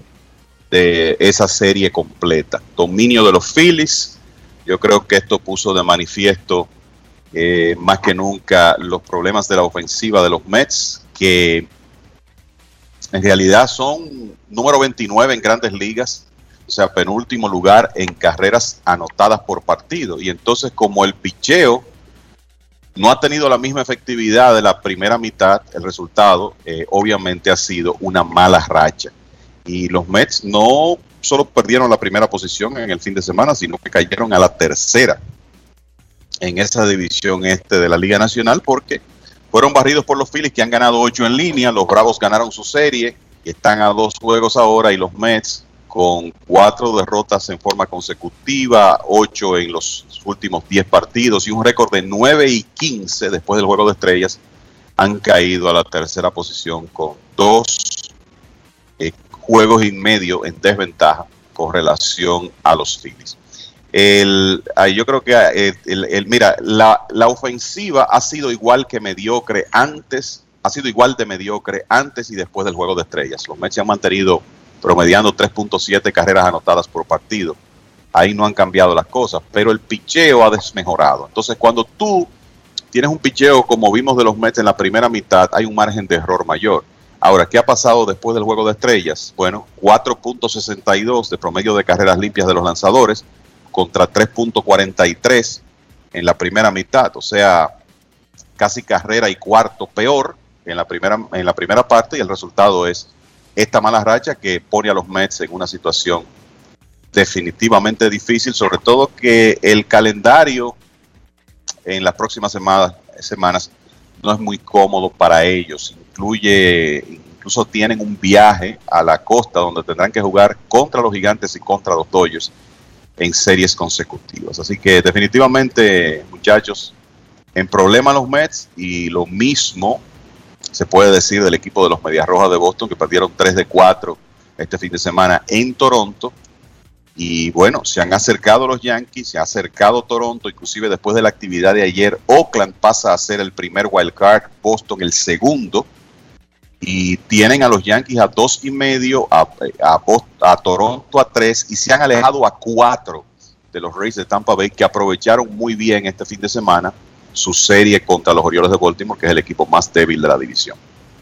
Boston tiene 11 y 15, una efectividad casi de seis carreras en el último mes. Ayer ganaban el partido, pusieron a Matt Barnes en el octavo inning y se la ha sacado George Springer al segundo piso por el center field, hermano. Qué clase de palo. Un honrón de tres carreras. Y Springer está haciendo exactamente lo que visualizaba Toronto de él todo el año, con la excepción de que comenzó lesionado. Pero desde que se sanó, está haciendo exactamente lo que Toronto creía que podía hacer el center field que jugaba con los Astros de Houston. ¿Qué bueno, eh, ¿Qué clase de palo? Y te puedo decir que primero, ¿verdad? Un caso más de un cerrador que tú lo sacas de, su zona de confort y no tiene una buena actuación. Le pasó ayer a Barnes. Y Springer, después del juego de estrellas, bateando 360 con un eslogan de 798. Tiene 9 honrones, 22 carreras impulsadas en 23 partidos. O sea que el hombre, como tú dices, Enrique, haciendo lo que se esperaba y asumiendo una responsabilidad importante en esa alineación de Toronto que yo te diría que en este momento, bueno, se disputa con Houston el sitial de mejor ofensiva del béisbol. Y por eso es que creo que hay que darle todo el crédito a los Yankees que han logrado rebotar. Los Yankees, desde que comenzó julio, han ganado 20, han perdido 11, han tenido finalmente un periodo de éxito sostenido en la temporada, han ganado 10 de los últimos 13 a pesar de que perdieron ayer todo el crédito para ellos, pero no perdamos de vista a Toronto, que está ahí mismo. Consiguió a José Berríos en, la, en el periodo de cambios para fortalecer su rotación, que era lo más importante para ellos. El bullpen eh, ya antes había recibido las inyecciones de Adam Simber, de, eh, de, obviamente de Brad Hand, de Trevor Richards. Ese equipo se ve mejor y es un peligro. Y yo creo que lo otro que hay que decir de Toronto, muchachos, es que lo que esperábamos que ocurriera cuando ellos lograran regresar a casa Bueno, eso fue exactamente lo que se vio en esta, en esta primer, primer periodo jugando en el Rogers Center. Nueve victorias y dos derrotas con esa ofensiva creándole muchos problemas a sus oponentes. Por otro lado, Toronto, los Yankees e incluso Seattle, pero ya Seattle se alejó. Seattle se alejó con el desempeño de la semana en la lucha por un comodín. En la Liga Nacional resulta que Cincinnati y Atlanta que están de nuevo. Supuestamente están de nuevo porque eso es lo que indica el standing. En el caso de Atlanta, ¿es sólido ese despertar?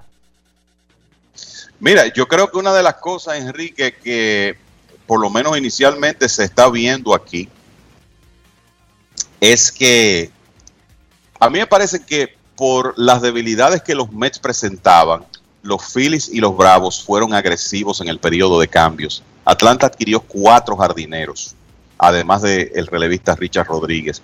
Los Phillies consiguieron a Kyle Gibson y consiguieron a Ian Kennedy para cerrarle los juegos. Los Yankees consiguieron a Joey Gallo y a Anthony Rizzo. Toronto consiguió a José Berríos, entre otros movimientos. Mientras tanto, los Mets consiguieron a Javi Baez, pero no se fortalecieron más de ahí. Boston en realidad, creo que eh, en realidad se puede decir que tuvo un comportamiento decepcionante en el periodo de cambios. ¿Qué quiero decir con esto? Bueno, que los que se mejoraron son los que ahora, en la mayoría de los casos, están logrando mejor desempeño en el terreno. Yo creo que lo de la lucha del wild card de la Liga Nacional, para mí los Bravos tienen más oportunidad de ganar su división que entrar vía wild card, honestamente. Está claro que de esa división este, donde el líder en este momento, que es los Phillies, eh, juegan exactamente 6 por encima de 500, que es relativamente mediocre para un líder de división me parece que ellos tienen más oportunidad de entrar ganando su división que logrando el wild card. Pero lo de Cincinnati, con esas cinco victorias en línea, se han puesto a dos juegos y medio de San Diego. Y los padres sabemos que no están completos y que han tenido sus altas y bajas a lo largo de la temporada. O sea que todo es posible. En el papel, yo creo que se puede decir que los padres son un mejor equipo, sobre todo si finalmente regresa Fernando Tatis. Pero bueno, los rojos se han puesto ahí, se han puesto a dos y medio. Ya tienen a Nicolás Castellanos jugando. Se supone que Mike Mustacas va a unirse al conjunto próximamente. Joey Boto ha estado ardiendo. Fortalecieron el bullpen. Tienen tres buenos abridores. Eh, sobre todo el, el, repunte de Luis Castillo ha sido importante. O sea que para fines del wild card yo veo más probable lo de Cincinnati que lo de los Bravos de Atlanta. De esos equipos, Phillies, Bravos, Mets, el que clasifique lo hará ganando su división y los demás sencillamente se van a quedar fuera. Esa, es la, proyección que tenemos en este momento. Muchachos, Luis Hill, su segunda salida, otra vez lanzó en blanco. Yo soy de los que creen que ese tipo de cosas hay que seguirla aprovechando, no detenerla. Buenas noticias como esas no están llegando todos los días a ningún equipo.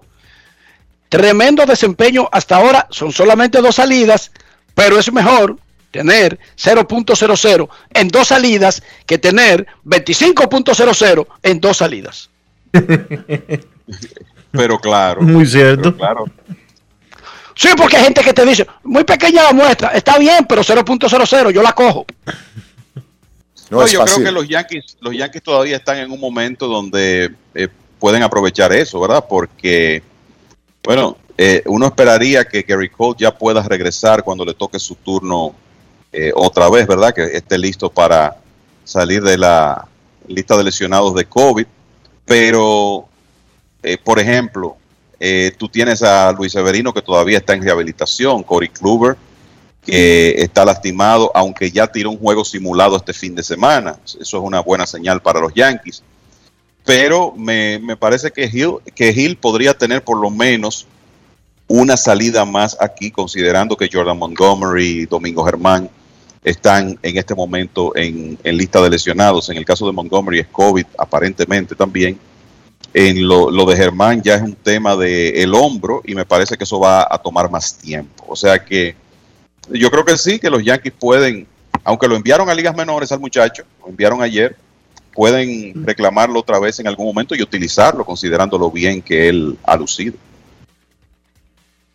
Dionisio, es un truco de cámara, ¿verdad? Ya lo vimos con la salida anterior. El asunto ese de bajarlo, de bajarlo, que es apiarlo del roster, pero lo dejan ahí igualito, entrenando y haciendo todo. Sí, resto. sí, ni siquiera se va del lado.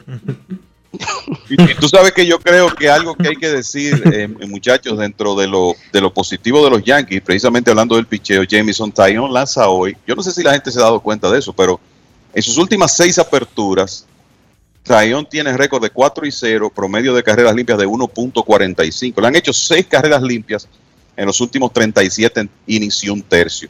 Se veía un fiasco al principio de temporada la adquisición de Taillon, pero ahora la historia es diferente y ya ha bajado su efectividad a 4.04 y tiene más de un mes que cada vez que sale ahí le da una oportunidad a los Yankees de ganar los juegos. O sea que eso también ha sido importante en esta buena racha del equipo de los Yankees. Agrégale a eso el elemento de Hill tirando también en, sus dos primeras salidas y los eventuales regresos, digamos, de Cole, de Kluber, del mismo Severino y ese picheo de los Yankees eh, podría verse mejor en el mes de septiembre. Severino ayer tiró cuatro innings en un no-hitter incluso que tiró la sucursal AA de los Yankees. Es irrelevante lo del no-hitter para la preparación de Severino. Lo importante es que fue un paso más rumbo a regresar al equipo grande. Eh, también tiró ya lo que se supone fue su última apertura de ligas menores, Chris Sale. Sí. Mientras se supone tanto, que ya ahora tiene que ser agregado al roster en esta semana de los Medias Rojas para tirar el sábado. Sería su debut de temporada. ¿Ustedes han sabido este fin algo, de muchachos, de... ¿Ustedes han sabido algo de Miguel Andújar? Porque él estuvo en la lista de lesionados previo al Juego de Estrellas, con problemas en una muñeca, pero no ha regresado más. Bueno, lo último que, que sé de Andújar, eh, y esto lo habló Aaron Boone la semana pasada, yo te diría que jueves, viernes, por ahí jueves me parece, eh, dijo que todavía Andújar no está listo para iniciar una rehabilitación. O sea que ese problema de la muñeca está resultando complicado. Por eso no, como que no hemos visto más informaciones. Pero eso fue lo último que escuché decir a Aaron Boone sobre, sobre ese caso. Y tampoco hay nada claro sobre Clint Frazier, porque es que a ninguno de los dos lo cambiaron. Ellos estaban en las conversaciones de, de, de adquirirlo, pero Andújar tenía una lesión de muñeca y Frazier Problema de una, una condición que tiene que, que tiene a todo el mundo asustado. Sí, es correcto. O sea que eh, esa es la situación con, con Andújar. Pero lo que te iba a decir de Sale y del equipo de Boston, otra vez los Medias Rojas en la cartelera doble del sábado utilizaron a, Tanner Houck como abridor, tiró bien, ahora regresa Sale y ya el Martín Pérez tuvo este fin de semana una salida en relevo. Y me parece que eso es lo que vamos a ver, porque lo, lo que ocurre es que Pérez tuvo una, un trecho ahí de cinco salidas donde estuvo muy mal para el equipo de Boston. Perdió cuatro decisiones en un ratito y con estos refuerzos que Boston está recibiendo, primero Houck, ahora Sale, a mí me luce que los candidatos, si Houck va a permanecer en la rotación, los candidatos lógicos para salir de la rotación son Pérez, que de nuevo ya relevó este fin de semana, y el otro es Garrett Richards, que tiene experiencia lanzando como relevista y no ha estado bien, digamos que en el último mes, seis semanas. O sea que creo que eso es de lo que se puede esperar del equipo de Boston. Que bueno, cuando un equipo está en una mala racha pasan esas cosas. Han estado perdiendo juegos donde pueden generar ofensiva y el picheo no responde, como fue el caso de ayer. Y en otros partidos donde no anotan. Eh, De hecho, el, sábado anotaron dos carreras en los dos partidos, lograron ganar uno, dos por una, pero sabemos que esa ofensiva es mucho más productiva que eso que hemos visto en, en los últimos días. Hay un plan de los padres de San Diego que no es no está escrito en piedra, pero al menos comenzaron a intentarlo, poniendo a practicar en el fin de semana a Fernando Tatis en el center field, quizás como una alternativa a aliviar la exposición de su hombro en una posición en los jardines, valga la redundancia, donde hay menos acción que en el campo corto. Está claro que si usted saca un catcher de ahí atrás, donde quiera que usted lo mueva, va a tener menos acción, menos incidencia en el juego. Y si usted lo cambia al campo corto, va a tener menos. Y lo mueve a otra, va a tener menos. Porque catcher y luego que primera base, se honestó, son las posiciones de más acción durante un juego. La- ¿Está claro? Lo, lo que, lo que yo me pregunto, en- Enrique, o sea, está muy bien eso, pero Tatis Jr., la primera lesión importante que tuvo en el hombro este año fue haciendo un swing. Exacto. La, la segunda lesión importante, la de ahora, Tirándose de cabeza. eh, corriendo las bases. Corriendo las bases. Entonces, Por e- por- pero antes de que me responda, que eso es lo que quería preguntarle. Conociendo a Tatis, la naturaleza del individuo, la naturaleza del atleta, en el center field, ¿no podría eso provocar que Tatis ahora se esté zambullendo tratando de atrapar batazos? ahí mismo es que voy. O sea, el, lo estamos preservando poniéndolo en, en el jardín central. Entonces, cuando con el instinto del, del atleta y con la agresividad con que juega ese muchacho, entonces los padres están pensando que si Tatis está jugando en el jardín central y conectan una línea entre dos, entre right y center field, él no, él no se va a tirar de cabeza si tiene la oportunidad de atraparla. Esa es la pregunta que yo me hago. Se va a tirar, O sea. Se va a tirar 100 veces. Igual, yo te voy a decir algo, tú no inviertes 340 millones de dólares en un pelotero de que para estar moviéndolo de posición por si acaso, eh, de que para que él vaya, para que juegue menos duro. O sea, no. Él va a dejar de hacer swing duro. Va a dejar de tirarse duro barriéndose las bases. ¿Qué van a hacer? Ahora va a buscar, seguro va a buscar un fly por- o a tratar de robarse un honrón y se va y se va a ir de cabeza por ahí. Es lo más que, pu- que puede suceder. Dejen que ese muchacho juegue tranquilo. Si se va a lesionar, se va a lesionar.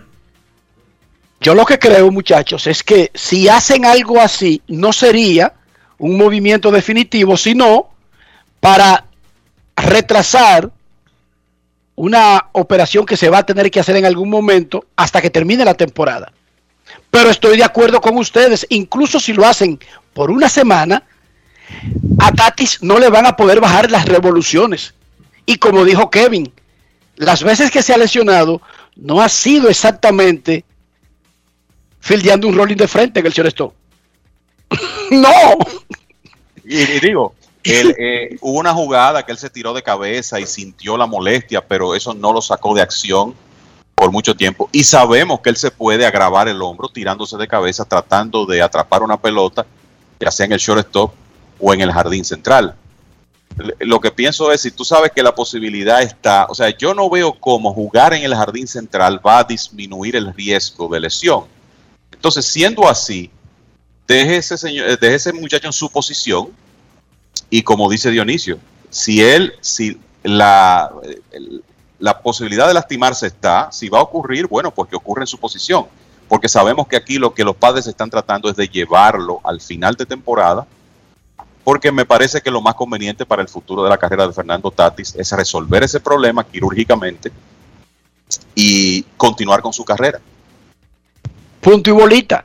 No, eh, no veo, la verdad, cómo se disminuye el riesgo moviéndolo al center field. Es que la única posición que podría realmente disminuir el riesgo es bateador designado. Y ni esa, Enrique, porque él se lesionó bateando. La primera lesión fue bateando y la segunda fue robando, intentando, tirándose de cabeza en una base.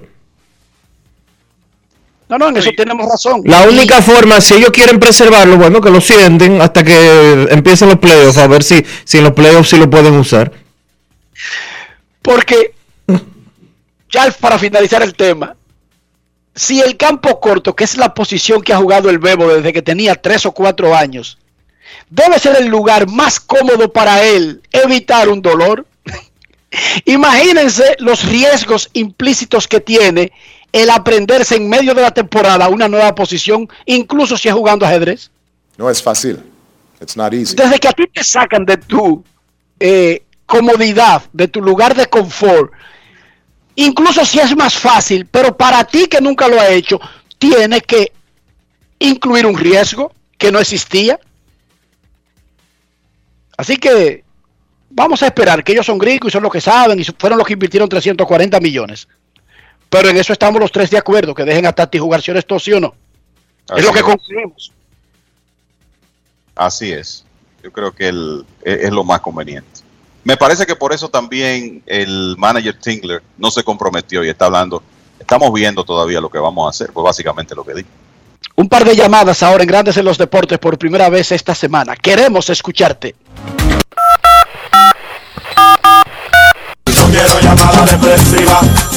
Quiero llamada depresiva. Está clara. Cero llamada depresiva. No quiero a nadie que me sofoque la vida. 809-381-1025, Grandes en los Deportes, por escándalo 102.5 FM. Queremos escucharte en Grandes en los Deportes. Hoy es lunes, una nueva oportunidad de hacer las cosas mucho mejor. Estamos en el año 2021 del calendario gregoriano, pero los chinos van como por el 6000. El calendario hebreo va por el 5600 y pico, para que no se vayan a creer que solamente existe un conteo en el mundo. Buenas tardes. Y el Maya, Enrique, y el Maya, ¿por dónde va? Ah, bueno, no se lo detuvieron. Ya los No, mayas en no el están 2012, sí, sí. ¿Cómo está Dionisio, Kevin, Enrique? Eh, aparte de el sabor, o sea, agradable que nos dejaron estos Juegos Olímpicos, también eh, puso como a personas en su justa dimensión y le dio el lugar que se merecen. Aunque no soy escogidista, pero yo creo que est- e- estos Juegos Olímpicos pusieron a José Gómez o sea, en un sitial que muchos no lo valoran, o sea, estoy habl- estoy hablando de fanáticos, porque yo sé que en, en el medio de ustedes, o sea, y también de la liga, él tiene su espacio, pero ¿cómo tú- un, fanático ahora se atreve a que, voten a ese muchacho, eh, vamos a decir, en medio de, esta temporada, que porque el escogido no tiene resultado, o decir que él es un mal gerente, que, lo que él hizo, o sea, con de tripa corazones con esos muchachos, y ahí está el éxito, o sea, una medalla, o sea, hay- e- eso también hay que resaltarlo, lo escucho. Gracias por llamar Polanquito. Hablábamos Dionisio y yo sobre, el- sobre ese particular anoche en una conversación que teníamos y yo mencionaba, wow Dionisio, José Gómez fue asistente del clásico que ganamos en el 2013, también en el 2017, pero quiero decir en el que ganamos, y de la medalla de bronce del béisbol. Oh, Dionisio, y me dice Dionisio, pero ese tipo está haciendo carrera para el pabellón de la fama del deporte dominicano. ¿Cuántos Pero eso es lógico, Dionisio, tiene en- sentido. ¿En cuántos campeonatos del escogido ha estado involucrado? en, bueno, casi en todos los que logró Moisés Aló como el gerente. No, porque por ejemplo José no estaba en el, en el primero, el 2009-2010. Eh, José entra como en el 2011, me parece, 2012 al escogido. Lo que quiere decir que estuvo por lo menos en 3 de 5. O uno, ¿Fueron o vamos a decir uno o dos, qué sé yo, porque ¿cuánto- ¿cuántos fueron en esa época del escogido? Déjame buscar el reviso, te reviso ahora, pero estuvo por lo menos en 2, Dionisio. O sea, asistente del gerente general en dos o tres títulos de- del escogido también. Asistente del Clásico Mundial de Béisbol. Gerente general del equipo que ganó medalla de bronce. Y José lo que tiene son 32 años. Ay, papá mue. O 31 años, me parece. O sea, él tiene una plataforma para comenzar una carrera que podría incluir Pabellón de la Fama. Bueno, si, si uno mide, si uno por la mide, rareza, por la rareza de, de, de esos logros, Dionisio. si uno mide que en República Dominicana la, la gente que hace trabajos como ese, como el que hace José, los hace prácticamente hasta que se muere. A él le deben de quedar 40, 50 años en eso. Pero además, no solamente eso, sino ¿cuántos títulos en la historia tiene República Dominicana en el Clásico Mundial de Béisbol? Respóndeme. Uno. ¿Cuántas medallas tiene el béisbol en los Juegos Olímpicos en la historia? Uno. Desde que Adán se dejó meter al medio de Eva. Uno. Y él ha estado en los dos. ¿Entiende el punto? Sí, sí. O sea, que eh, son acontecimientos que no son rutinarios. Los dos que acabamos de mencionar. Yo no estoy diciendo, para que no me cambien mis palabras, que yo hablo bien el español y no hablo ningún otro idioma, pero el español lo hablo claro. Yo no estoy diciendo que José Gómez debe ser instalado esta tarde en el pabellón de la fama del deporte dominicano. Yo estoy diciendo que esa es una tremenda plataforma para comenzar una carrera que podría terminar en el pabellón de la fama del deporte dominicano. Eso fue lo que dije. ¿Do you understand? Yes. Ok. Momento de una pausa en Grandes en los Deportes. Ya regresamos. Grandes en los deportes. Cada día es una oportunidad de probar algo nuevo. Atrévete a hacerlo y descubre el lado más rico y natural de todas tus recetas con avena americana. Avena 100% natural con la que podrás darle a todo tu día la energía y nutrición que tanto necesitas. Búscala ahora y empieza hoy mismo una vida más natural. Avena americana, 100% natural, 100% avena. ¿Qué lo quemen? Dame dos sobres de café y media libra de azúcar. Buenos días. ¿Qué pasó, papá? Tranquilo, baja el brazo y no le pares, porque aquí está Rexona Rolón, que te protege hasta 48 horas del sudor y el mal olor. Solo destapa, aplica y ready para la batalla. Busca tu Rexona Rolón en tu colmado favorito. Rexona no te abandona. Boston, Nueva York, Miami, Chicago. Todo Estados Unidos ya puede vestirse completo del IDOM Shop. Y lo mejor, que puedes recibirlo en la puerta de tu casa. Ingresa a lidomshop.com y adquiere el artículo de tu equipo favorito. También estamos disponibles en Amazon. Síguenos en nuestras redes sociales en arroba lidomshop. Tu pasión más cerca de ti. Grandes en los deportes. Nuestros carros son extensiones de nosotros mismos, como luzca nuestro carro independientemente del costo, la casa de fabricación, el país donde lo manufacturaron o cualquier otra consideración, es por la higiene del carro que nos van a relacionar. ¿Cómo hacer, Dionisio, que no piensen mal de nosotros desde ese punto de vista? Utilizar los productos Lubristar, Enrique, porque Lubristar tiene los productos que tú necesitas para mantener tu vehículo en buenas condiciones. Lo que tú necesites para limpiar los asientos, Lubristar tiene unas espumas que lo van a dejar totalmente limpios. Para proteger el tablero, para evitar que la pintura se dañe, Lubristar tiene lo que tú necesitas específicamente para que tu carro siempre esté limpio y siempre se vea bien. Lubristar de importadora Trébol. Grandes en los deportes. Dice Baseball Reference que los gigantes de San Francisco tienen un 99.7%, o sea, 100% de probabilidades de alcanzar la postemporada. Los Dodgers, 98.8%, un 99%. Milwaukee 95%, Padres 74%, Phillies 60%, Bravos 37%, Cincinnati 28% y los Mex han caído a 4.9, o sea, un 5% de probabilidades de llegar a la postemporada. Los Mets fueron barridos por los Phillies en el fin de semana y tienen marca de 2 y 8 en sus últimos 10. Han caído dos juegos y medio del primer lugar en la división este de la Liga Nacional y para colmo, en la derrota por blanqueada ante Zach Wheeler, perdieron por lesión a Javi Baez. Vamos a escuchar lo que el dirigente Luis Rojas le dijo a Enrique Rojas sobre la situación actual del equipo. Grandes en los deportes. Hola Luis, lo primero es que nos dé una actualización de la situación de Javi Baez y qué tan frustrante es el mal momento de los Mex que se ha combinado con el mejor momento de los Phillies esta temporada. Sí, claro. Bueno, Javier primero, Enrique, eh, tiene un apretón en la, la cadera izquierda. Ahora mismo estábamos bien preocupados cuando salió del partido y no corrió, no, no salió ni siquiera del home, parecido a como a como le pasó a Francisco, a Francisco Lindor en Pittsburgh. Así que nos trae un poquito de flashback de que podía ser una lesión así en el oblicuo, pero vamos a decir por ahora que afortunadamente no es el oblicuo, es como yo dije, la cadera. Él está muy optimista, ese muchacho siempre dice que está bien, pero ahora mismo los trainers lo, examinaron y dicen que tiene ese apretón ahí. Lo van a chequear mañana de nuevo a ver cómo amanece y está en una situación de día a día, así que vamos a ver cómo se siente mañana y eso dictaría para ver el, si él estaría disponible para jugar el partido del martes. No, nuestra situación es una, son situaciones que pasan en, en una temporada. Eh, no podemos atribuirle nada a las lesiones. Nosotros hemos estado pasando por lesiones el año entero y hemos jugado una buena pelota.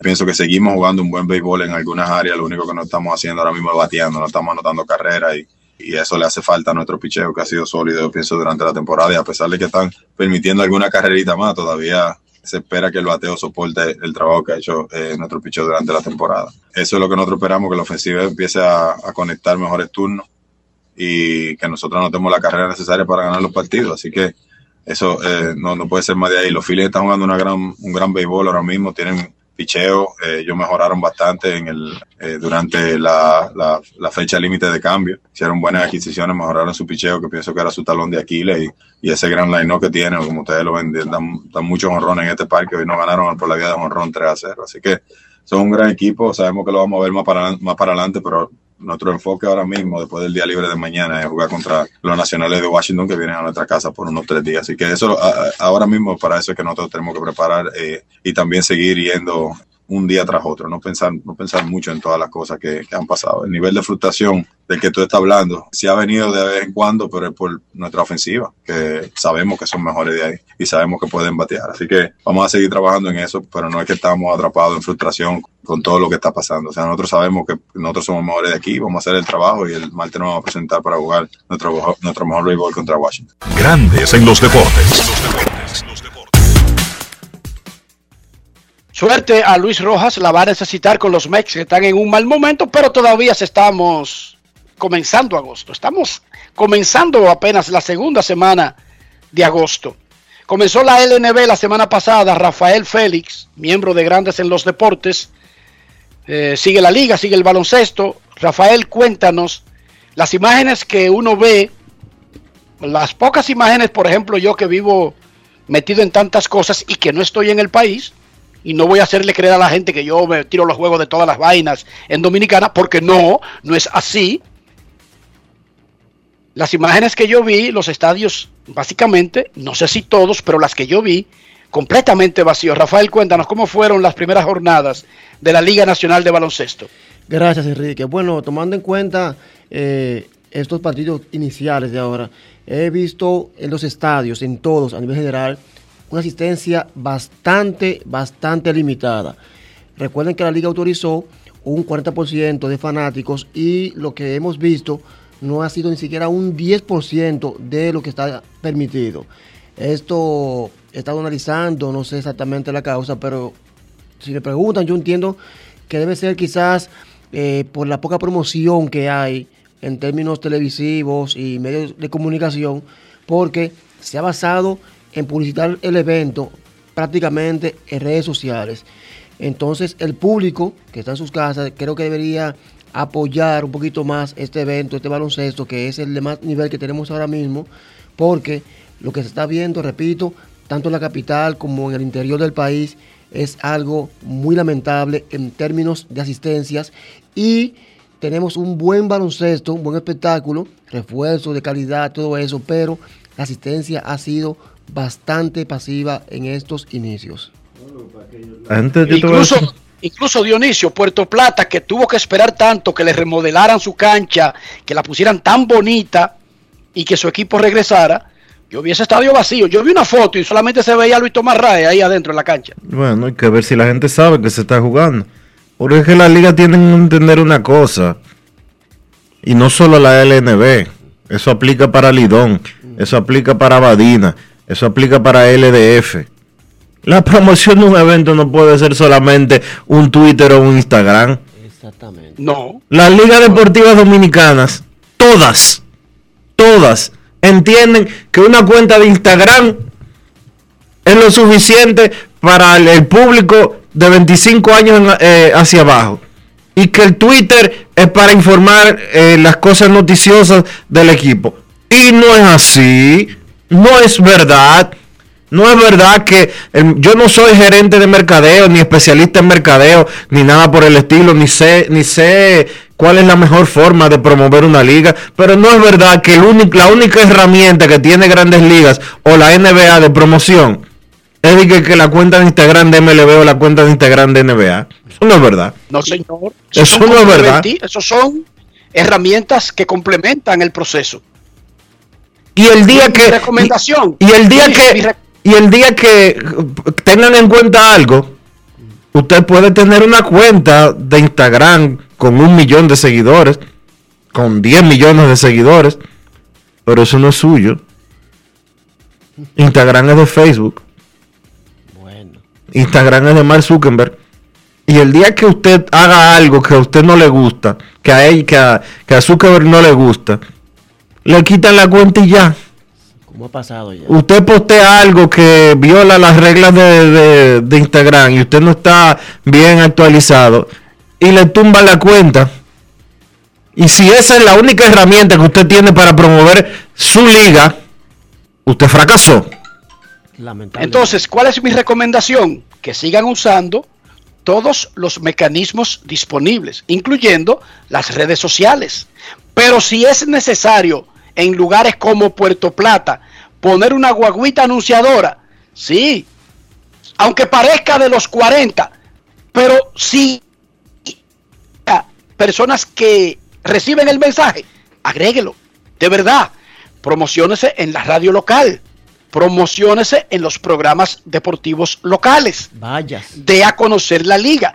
Como dice Dionisio, no está de más tener una buena página web,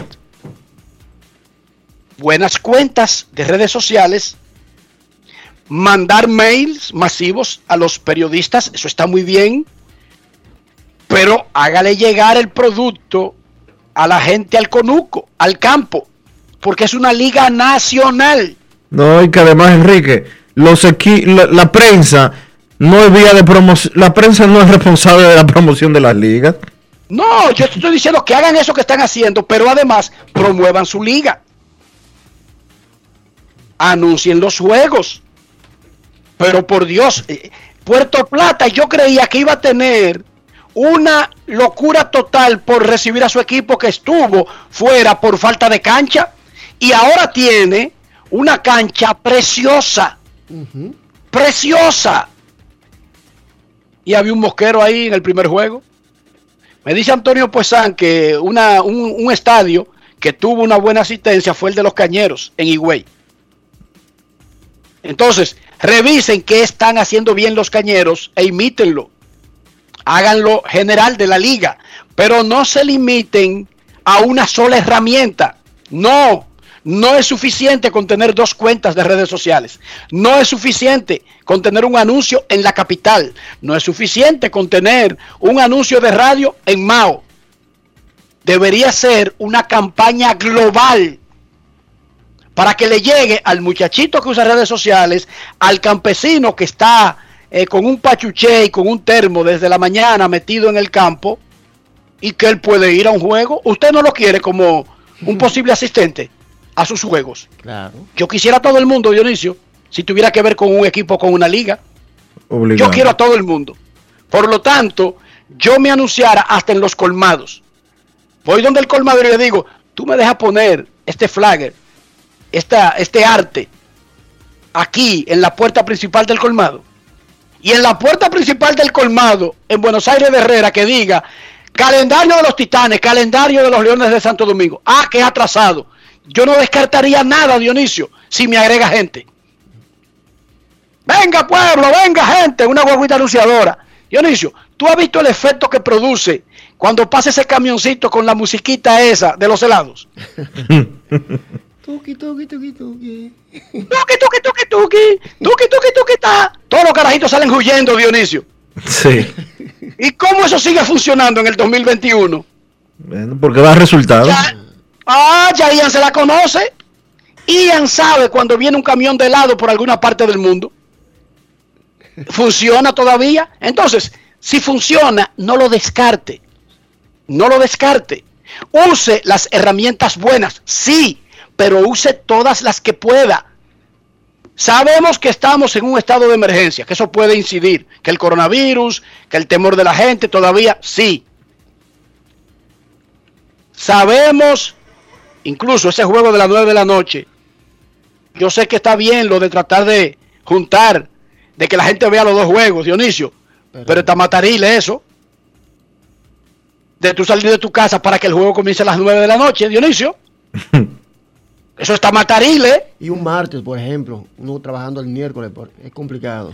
No, por eso no. Por eso no, es que en, la mayoría de los sitios todavía toque de queda. Ah. Eso fue aquí que hoy lo quitaron en el distrito y en el y en, y en Higüey, en la provincia de la Alta Gracia, pero después en las otras en las otras 30 provincias hay toque de queda. Y las 8 de la noche, pero está matarile de promocionarle un evento que el juego va a comenzar a las 9 de la noche en hora dominicana. No, porque... bola a las 9 y 20. No, no, eso, lo, eso lo respetan. Eso lo respetan. Sí, pero yo, yo te estoy diciendo la mentalidad que tiene el dominicano sobre los horarios. ¿Entiendes? Sí. Llegan tarde siempre. Ya ellos tienen pre, están prejuiciados de que es poco probable que comience a tiempo. Y si comienza a tiempo, comienza a las 9 de la noche. En medio de un estado de emergencia por coronavirus. Son muchos factores, pero no descarten ninguno para promocionar su liga y decimos esto para que el evento sea mejor. Ojalá todo comience a fluir mejor de esta semana en adelante. Pausa y volvemos. Grandes en los deportes. En los deportes. 80 años de historia de superación y éxitos de nuestro banco determina que en esta etapa también estamos contigo, para que juntos pasemos la página y podamos escribir un nuevo capítulo lleno de fe y confianza en el futuro. Porque solo con tu voluntad ponemos punto y final a la historia del COVID. Vacúnate. Banreservas, el banco de todos los dominicanos. Cada día es una oportunidad de probar algo nuevo. Atrévete a hacerlo y descubre el lado más rico y natural de todas tus recetas con avena americana. Avena 100% natural con la que podrás darle a todo tu día la energía y nutrición que tanto necesitas. Búscala ahora y empieza hoy mismo una vida más natural. Avena americana, 100% natural, 100% avena. En el Ministerio de Industria, Comercio y MIPIMES celebramos la obtención de la certificación ISO 9001-2015, una apuesta seria a la calidad, incorporando estándares internacionales en nuestros procesos que elevan el valor del servicio público. Estamos dando pasos históricos hacia la transparencia y la eficiencia. Definitivamente, en el Ministerio de Industria, Comercio y MIPIMES, estamos cambiando. ¿Tú quieres salir de lo mismo? ¡Supérate! Hoy con el programa Supérate del Gobierno recibes oportunidades para aprender y emprender para que tu vida y la de tu familia cambien. Conoce más en superate.gov.do. Gobierno de la República Dominicana. En Grandes en los Deportes, llegó el momento del básquet. Llegó el momento del básquet. Terminaron las Olimpiadas de Tokio 2020 y los Estados Unidos lograron dominar la disciplina de baloncesto tanto en el lado masculino como en el lado femenino. Los hombres ganaron su cuarta medalla de oro olímpica en forma consecutiva, liderados por Kevin Durant, que logra ganar su tercera y se une a Carmelo Anthony como los únicos jugadores en masculino que han ganado tres medallas de oro olímpico. Del lado femenino, las damas estadounidenses ganan su séptima medalla de oro olímpico en forma consecutiva y Diana Taurasi y Sue Bird se convierten en las primeras atletas de baloncesto, ya sea masculino o femenino, que logran ganar cinco medallas de oro. Yo sé que la brecha internacional a nivel de baloncesto entre Estados Unidos y el resto del mundo, por lo menos en el lado masculino, se ha ido cerrando los últimos años, pero no se equivoquen. En su mejor versión, en su equipo top, los Estados Unidos siguen siendo los reyes del baloncesto mundial. El podio del lado masculino lo completaron Francia, que ganó plata, y Australia, que ganó bronce. En la NBA, la liga está investigando dos transacciones, las operaciones de firma y cambio de Lonzo Ball a Chicago y de Kyle Lowry a Miami. La liga quiere ver si hubo contacto de estos equipos con los jugadores o sus agentes antes de que se abriera el proceso de agencia libre el pasado lunes a las 6 de la tarde. En caso de que la liga compruebe que esto fue así, las sanciones podrían ser multas económicas de hasta 10 millones de dólares, suspensión de ejecutivos, quitarle picks del, del draft a los equipos de Miami y Chicago o en un caso extremo se pudieran anular los contratos tanto de Ball con Chicago o de Lowry con Miami si la liga determina que hubo tampering. Vamos a darle seguimiento a este caso o a estos casos y los mantendremos al tanto. En la liga de verano de la NBA que se está jugando en Las Vegas, en el día de hoy participarán los dos dominicanos que ven acción tanto con el equipo de Indiana y con el equipo de Dallas. En el caso de los Pacers, Chris Duarte, que tiene su contrato asegurado con los Pacers, verá acción esta tarde a las 2 cuando Indiana se enfrente a los Knicks. Y en el caso de Dallas, pues LJ Figueroa, que está participando en la Liga de Verano buscando ganarse un puesto oficial con el conjunto de Dallas, pues verá acción a las 4 de la tarde ante Filadelfia. En el baloncesto local de la LNB, los Metros vencieron en Santiago a los Soles 88 por 80, vinieron de atrás en ese partido, dominando el último periodo 28 a 16 y logrando sacar el partido de la nevera.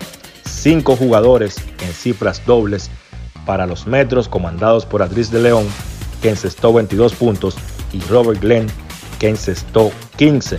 En el otro partido de la jornada en San Francisco de Macorís, los indios vencieron a los soles 88 por 82.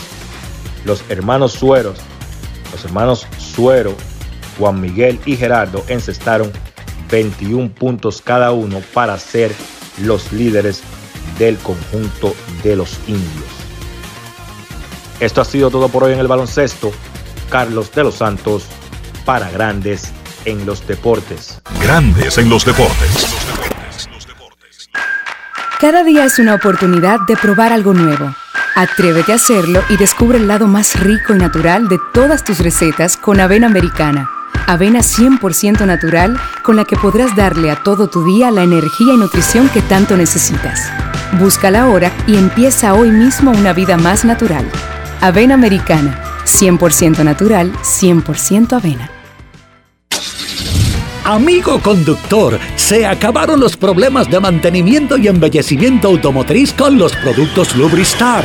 Dale brillo y vida a la pintura de tu vehículo con nuestra cera brilladora en spray. Para el interior y asientos tenemos brilladores y limpiadores a base de silicona líquida y en gel. También tenemos el spray Tire Shine para brillar los neumáticos y demás partes plásticas. Y para el mantenimiento en general, Lubristar también cuenta con aditivos para el combustible y el aceite del motor fluidos hidráulicos y de frenos, culan, penetrantes, espumas, limpiadoras y muchos más. Lubristar, productos de calidad internacional que cuidan tu vehículo y tu bolsillo también. Distribuye importadora Trébol. Oye, ¿qué tú prefieres? ¿La ayuda que te saca del lío por un solo día o la ayuda que te cambia para toda la vida?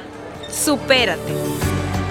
Hoy, con el programa Supérate del Gobierno, recibes oportunidades, el doble de cuidados, de crédito, capacitación y empleo para que tu vida y la de tu familia cambie. Conoce más en superate.gov.do. Gobierno de la República Dominicana. Se busca a quien esté dando vueltas para no ir a vacunarse. Si te vacunas, habrá recompensas, abrir negocios, más empleos y tranquilidad para todas y todos. Vacúnate, refuérzate, ya. Gobierno de la República Dominicana. ¿Qué lo quemen? Dame dos sobres de café y media libra de azúcar. Buenos días. ¿Qué pasó, papá? Tranquilo, baja el brazo y no le pares, porque aquí está Rexona Rolón, que te protege hasta 48 horas del sudor y el mal olor. Solo destapa, aplica y ready para la batalla. Busca tu Rexona Rolón en tu colmado favorito. Rexona no te abandona. Grandes en los deportes. En los deportes. Señores, llegamos al final por hoy. Gracias por acompañarnos. Feliz resto del día. Hasta mañana. Y hasta aquí, Grandes en los Deportes. Con Enrique Rojas desde Estados Unidos, Kevin Cabral desde Santiago, Carlos José Lugo desde San Pedro de Macorís y Dionisio Solterida desde Santo Domingo. Grandes en los Deportes. Regresará mañana mediodía por Escándalo 102.5 FM.